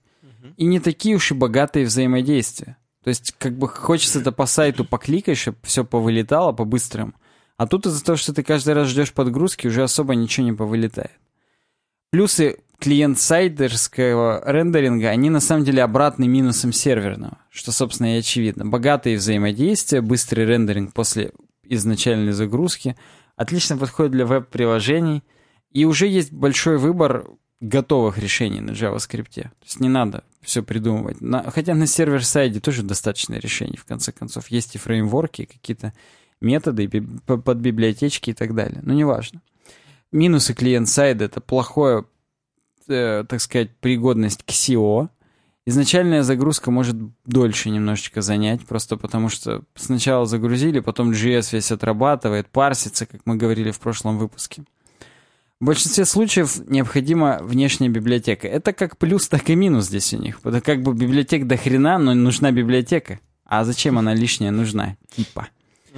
Ну, и здесь автор говорит, вообще, хотите читать про Vue.js, мою, мой сайт, смотрите, мой-мой, Vue, Vue, Vue, Vue. Ну, То есть вот она, где собака была зарыта, но в принципе статья по делу интересная и да, Не зря рассмотрели, я считаю. Не зря. вообще не зря. Переходим к разделу научпопа. И у нас сразу про искусственный интеллект. Мы тут много говорим про естественный интеллект. Так. Вот, а тут про искусственный. Кстати, Никита, я только сейчас понял. Ну-ка-ка.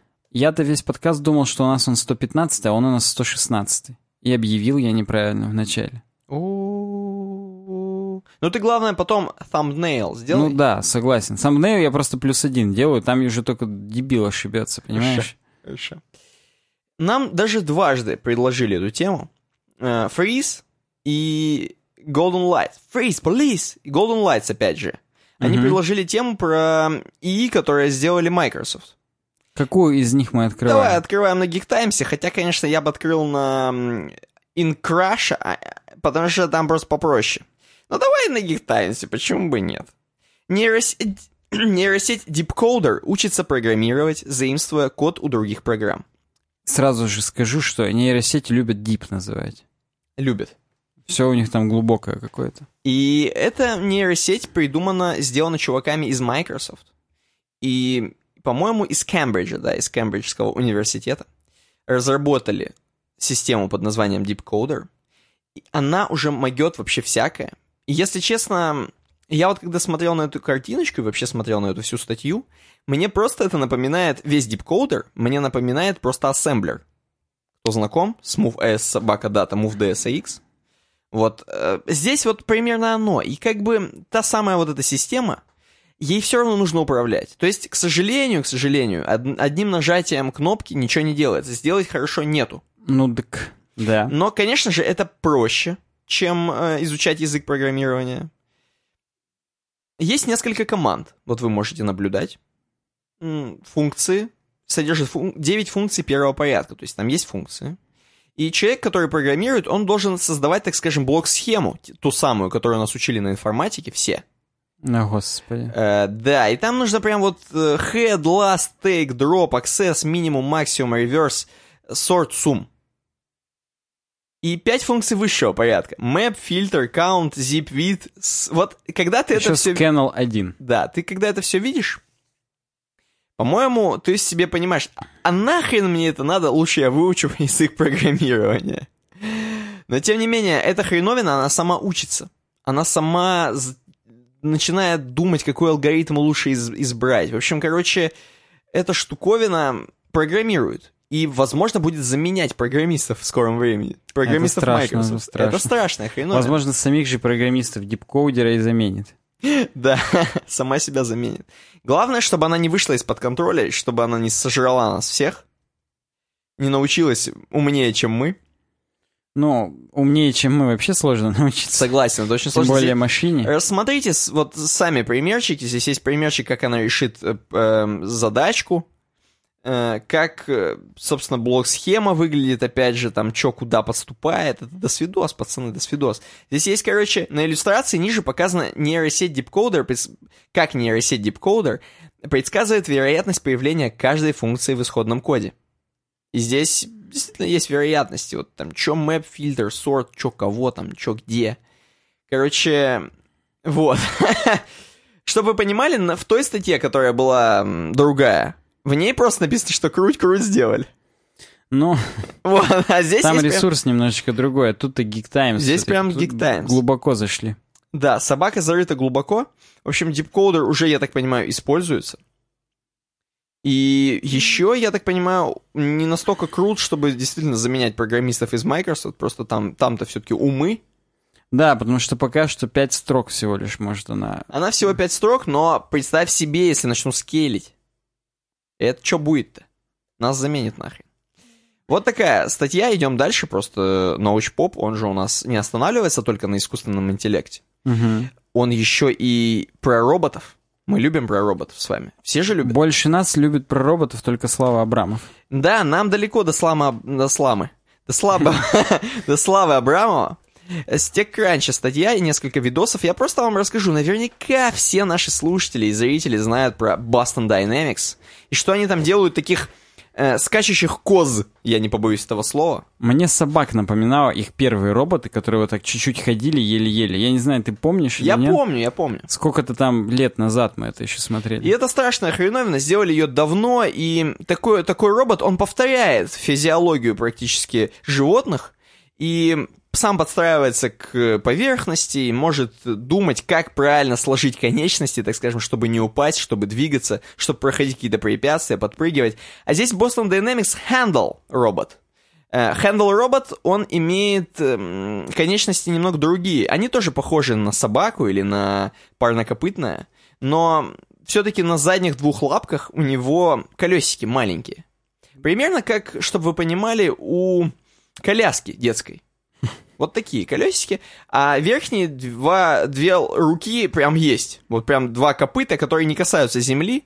Ну Она да. может вот так ехать, жить, подпрыгивать. Мы на гифке сразу это видим. И это страшно, потому что сверху мы видим большой груз. Я не вижу, где гифка. Самая первая на TechCrunch. А, точно, она меня просто сначала не подгрузила. Она вон хреначит. И мы видим, что вот на этих двух колесиках она спокойно держит равновесие. Ты посмотри, то есть такая хреновина большая, там с процессором совсем, с системником практически едет. Ну, Да. Реально, без приколов.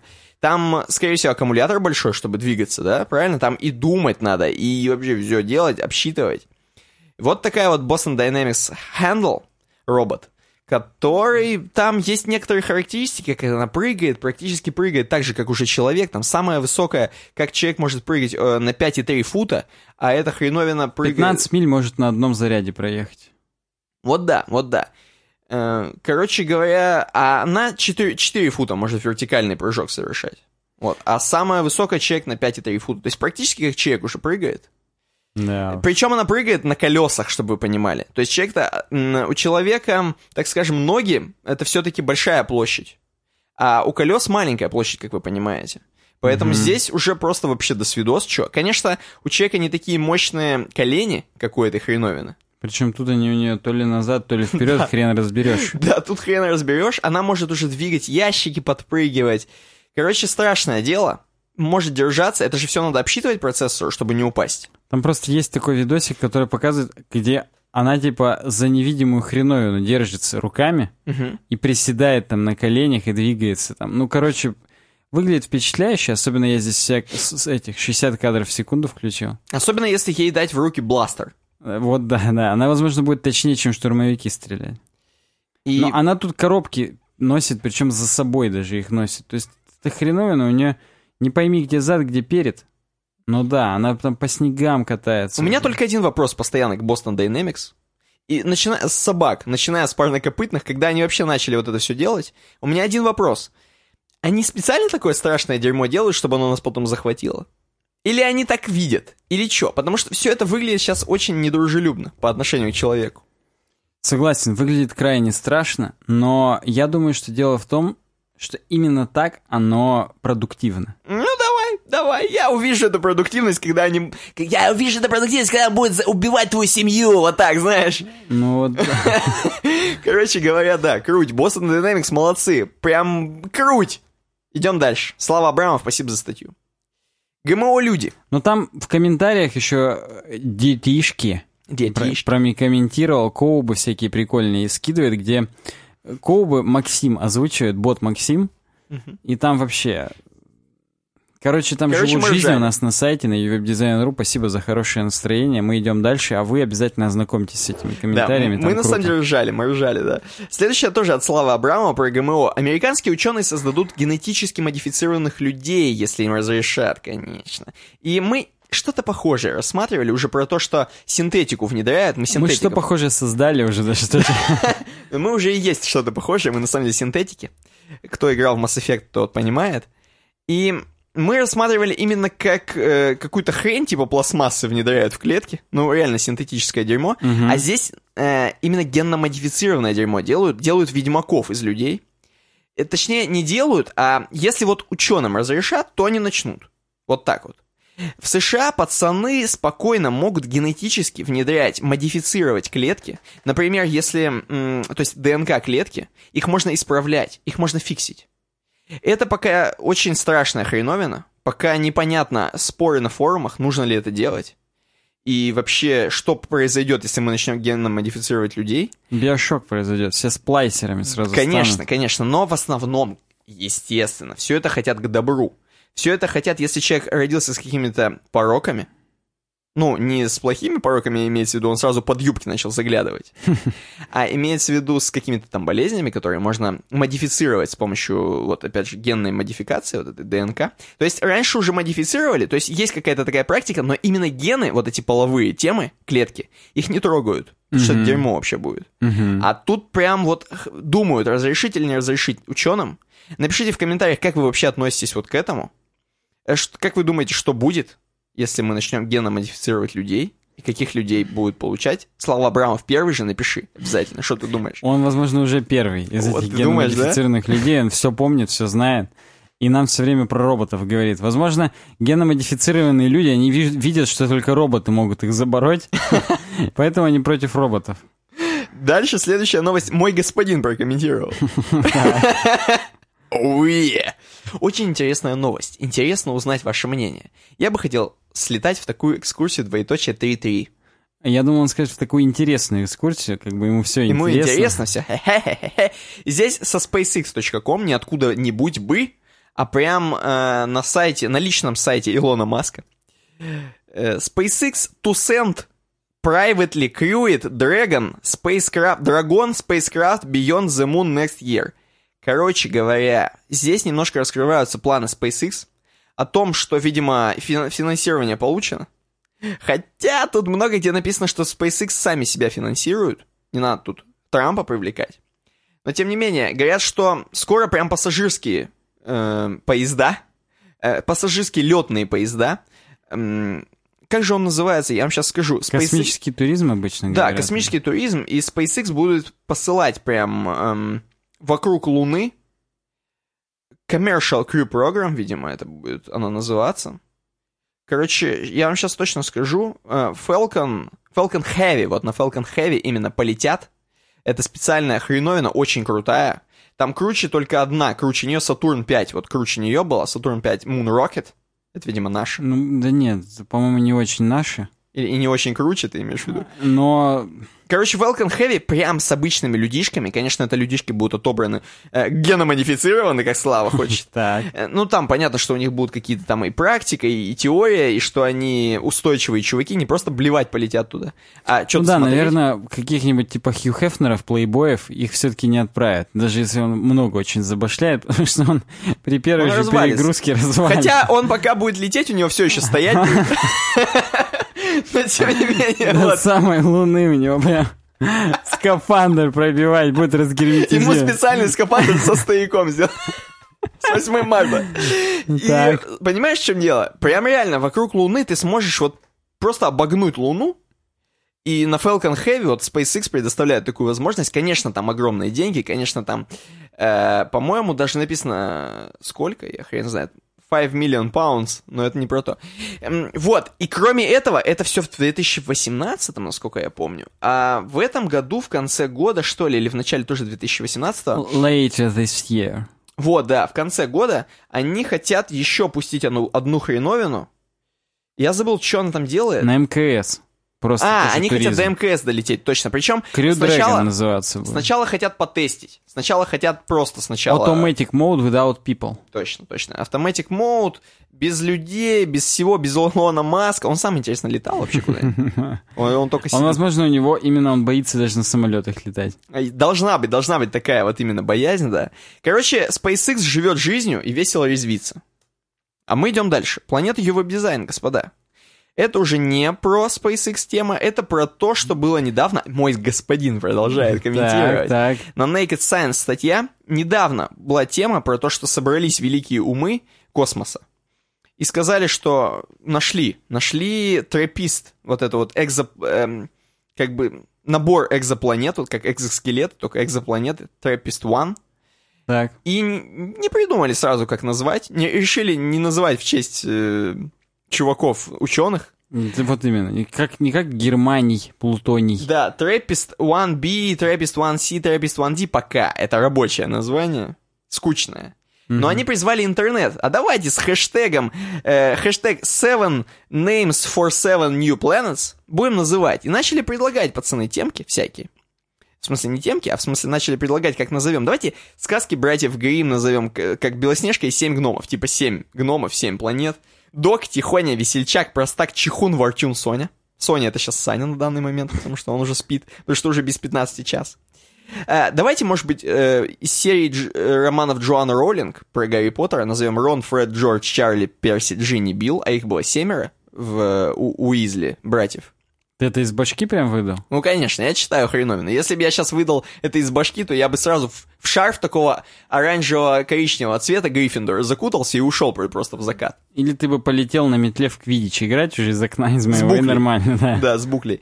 Кто-то говорит имена членов семьи Кардашьян, возможно. Там, если как жопа выглядит две этих, Есть там, да, такая планета. вот, то это можно Ким назвать. А, кстати, мы с тобой разбирали то ли звезды, то ли... А, нет, астероиды в форме гантелек, помнишь? Мгм. Из-за того, что им там ускорение и вращение придали на детородном органе. В общем, э, суть-то все в чем? Самое главное, у нас чувак, мой господин, так как он мой господин, он говорит, а что если его веб-дизайн или суровый веб назвать?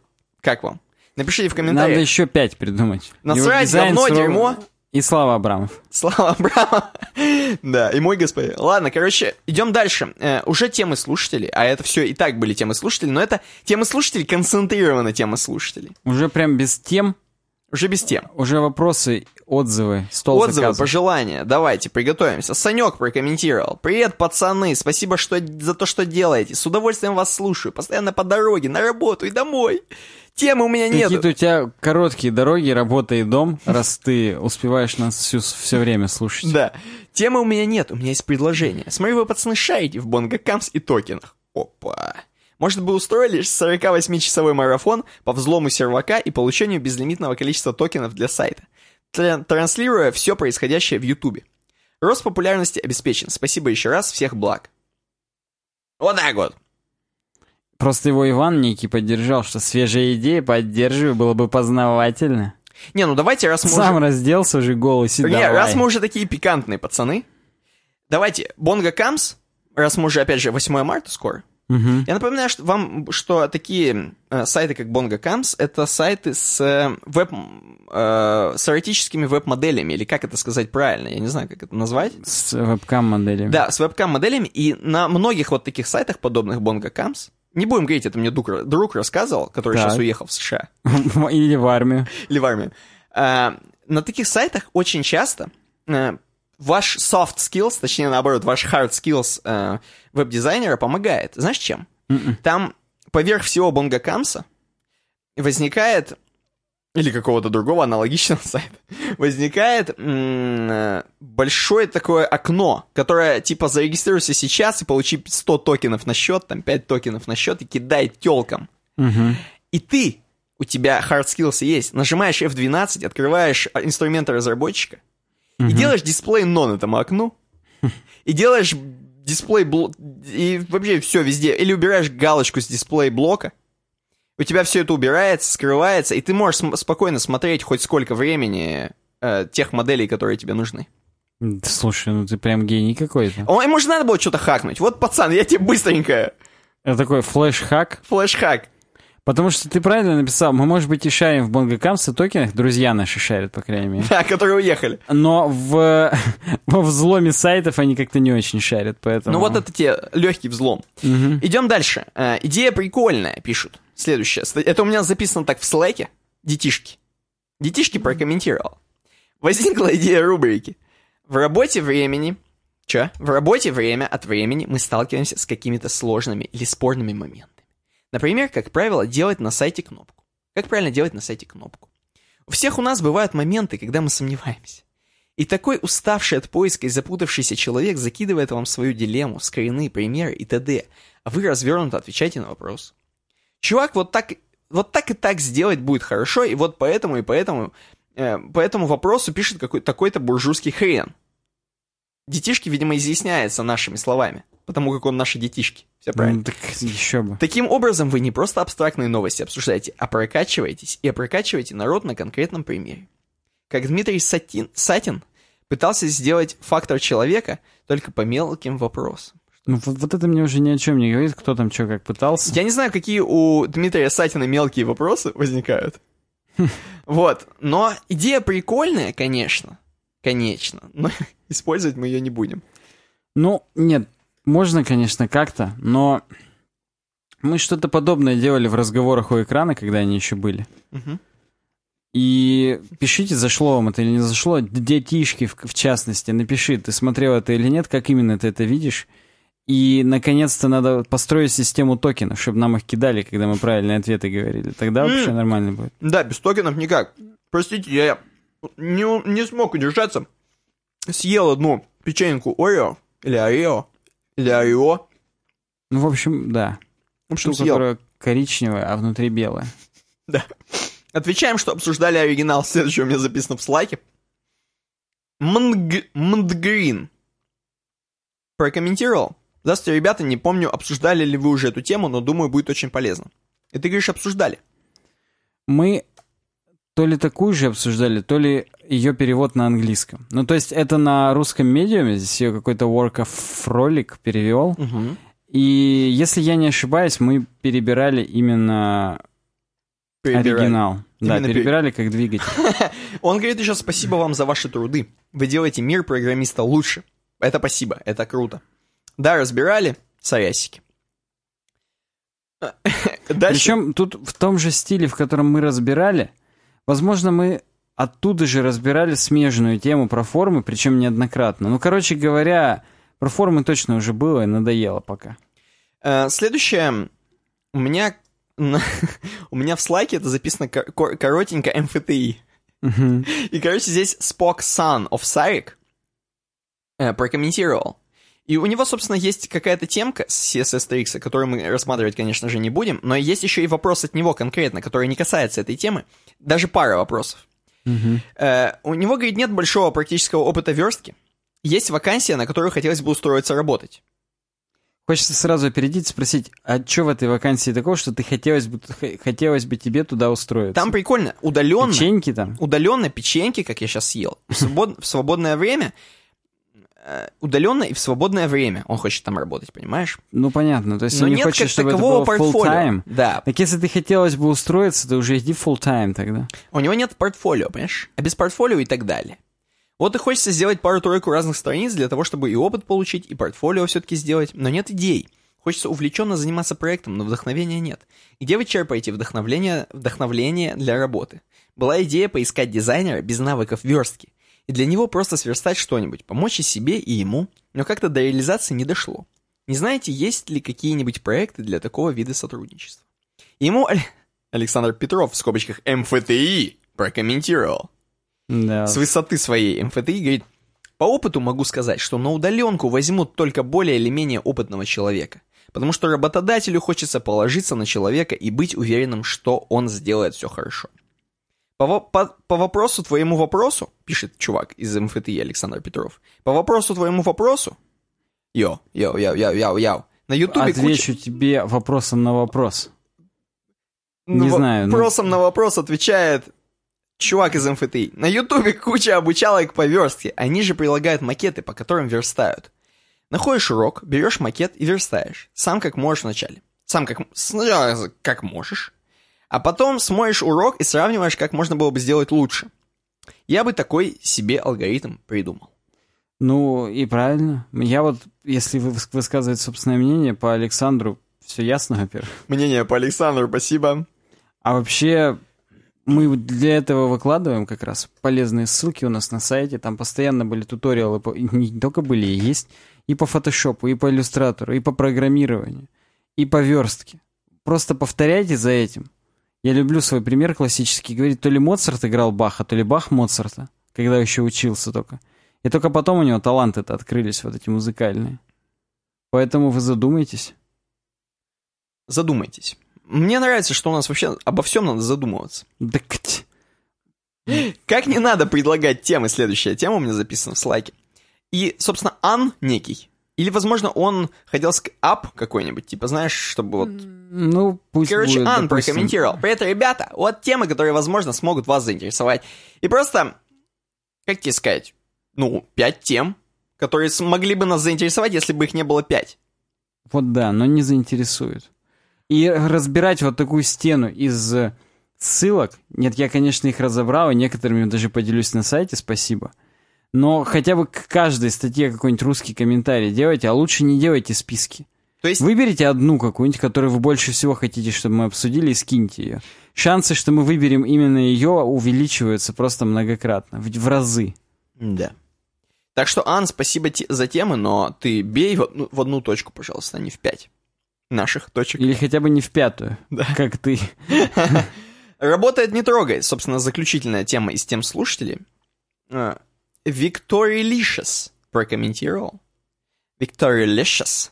Тренды трендами, но вот пример того, работает не трогай. Мне кажется, Easy Pass дизайн, Easy Pass дизайн не меняли... Easy Passage. Да, дизайн не меняли со времен создания а, веба. И здесь действительно easypassage.com. А EasyPass это такая хреновина карточки, э, котор- по которым проезжать сквозь, так скажем, зоны, если можно это назвать зонами. Ну, районы у нас Р- в России. Да, районы, где именно берут за тебя мзду за то, что ты просто ездишь, чтобы ты м, лишний раз не ломал мосты и на что было их ремонтировать. Вот, и действительно, на easypassenger.com тут как бы хороший сайт такой. Он, как бы там HTML-ки, просто странички лежат. Причем, как надо, с картинками, с градиентиками, с теньками, прям вот те самые. И здесь даже это вот не link scars, это вот вроде и хорошо здесь все, и все понятно. И даже куда нажать, и my аккаунт, и вообще жизнь. Если нажмешь на my аккаунт, посмотри, как там все круть. Там формы какие-то. Как тебе, юзабилити? Прям вообще охренеть. Я вот нах- зажму, и здесь все минусы сразу серверного рендеринга. Долго каждый раз грузится, но зато форма. Хотя они, опять же, будут отправляться, мы будем ждать, тут лагон, какие-то странные кнопки, не- недо- недоверстанные не в ту сторону. Но здесь, конечно, нет смысла это серьезно обсуждать. Особенно Ну, посмотреть, знаешь, на что? Причем 2012 год написано. Зайди на любую хреновину, там справа сверху у тебя должна быть фотография сплюснутая. Ну да. Вот это круть.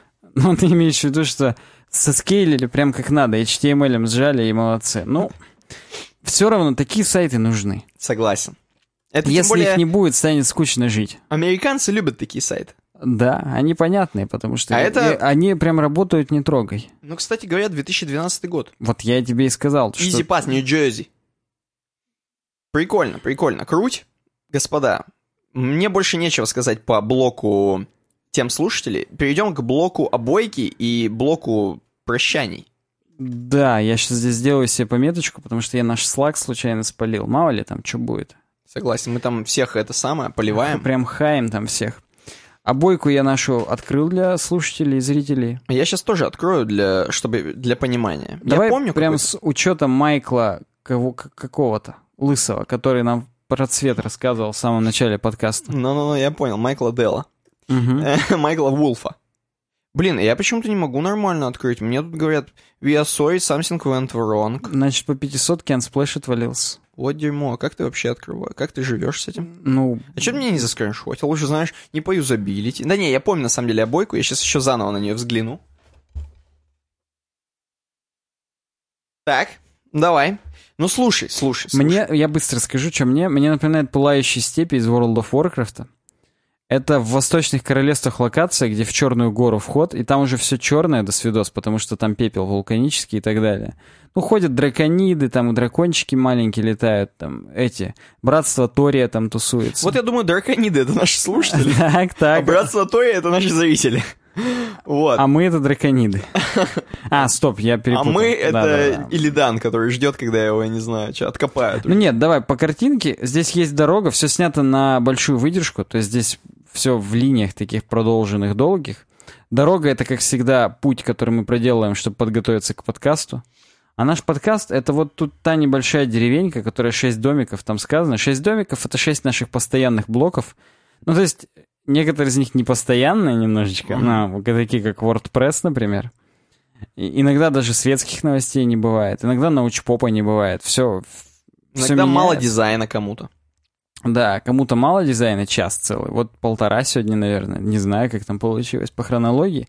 Вот это наш подкаст. И слушатели, они по дороге веба двигаясь, и мы вместе с ними готовясь к подкасту. Потому что готовимся же не только мы, но и вы. Мгм. Вы готовитесь, вы готовитесь впитывать вот эти все знания, весь наш контент, наши шуточки, прибауточки. Так. И вы переночевываете там вместе с нами в, в этом подкасте, чтобы на следующий день выехать и с новыми силами двинуться по дороге. Потому что важно же применять знания, не просто их знать по Майклу. Ну, у меня, знаешь, какая есть версия? Вторая. Ну-ка. Это первая версия. Вторая Так. версия. У меня хоть и не грузится, но я помню картиночку, помню Боинку.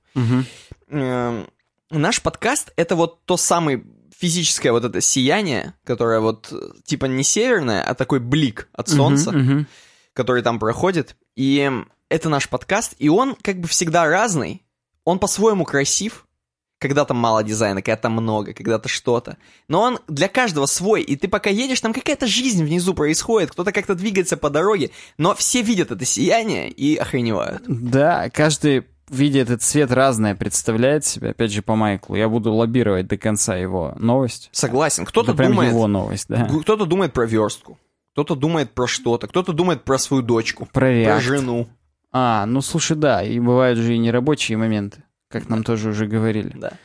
В общем, как-то так получилось. Вы подписывайтесь на нас в соцсетях, следите за тем, что происходит. Вконтакте, в Твиттере, в Фейсбуке, в Инстаграме, в Гугл Плюсе. Мгм. Можете в iTunes на нас подписаться, поставить звездочки, написать какой-нибудь отзыв. В YouTube обяза- обязательно ставьте лайки, пишите комментарии. Это все помогает, стимулирует нам дальше работать с вами. И следите за подрубками, за стримами. Теперь вот стрим последний воскресный был прямо на самом веб-дизайне. Посмотрите, пересмотрите его. Мы там с Никитой кофе пьем. Мгм. И в пятницу у VD Games. Тоже подписывайтесь. Мы там возродили Твиттер, ВКонтакте. Вот В общем, да, всё. смотрите, все, всем вообще, кому интересно, я думаю... Stay tuned, короче, полный. Да, кто не тупой, он всегда смотрит описание, там все есть. Да, в описании, кстати, точно все есть. С вами были Никита Тарасов. И Александр Гончаров. Увидимся уже через неделю. Пока. Пока.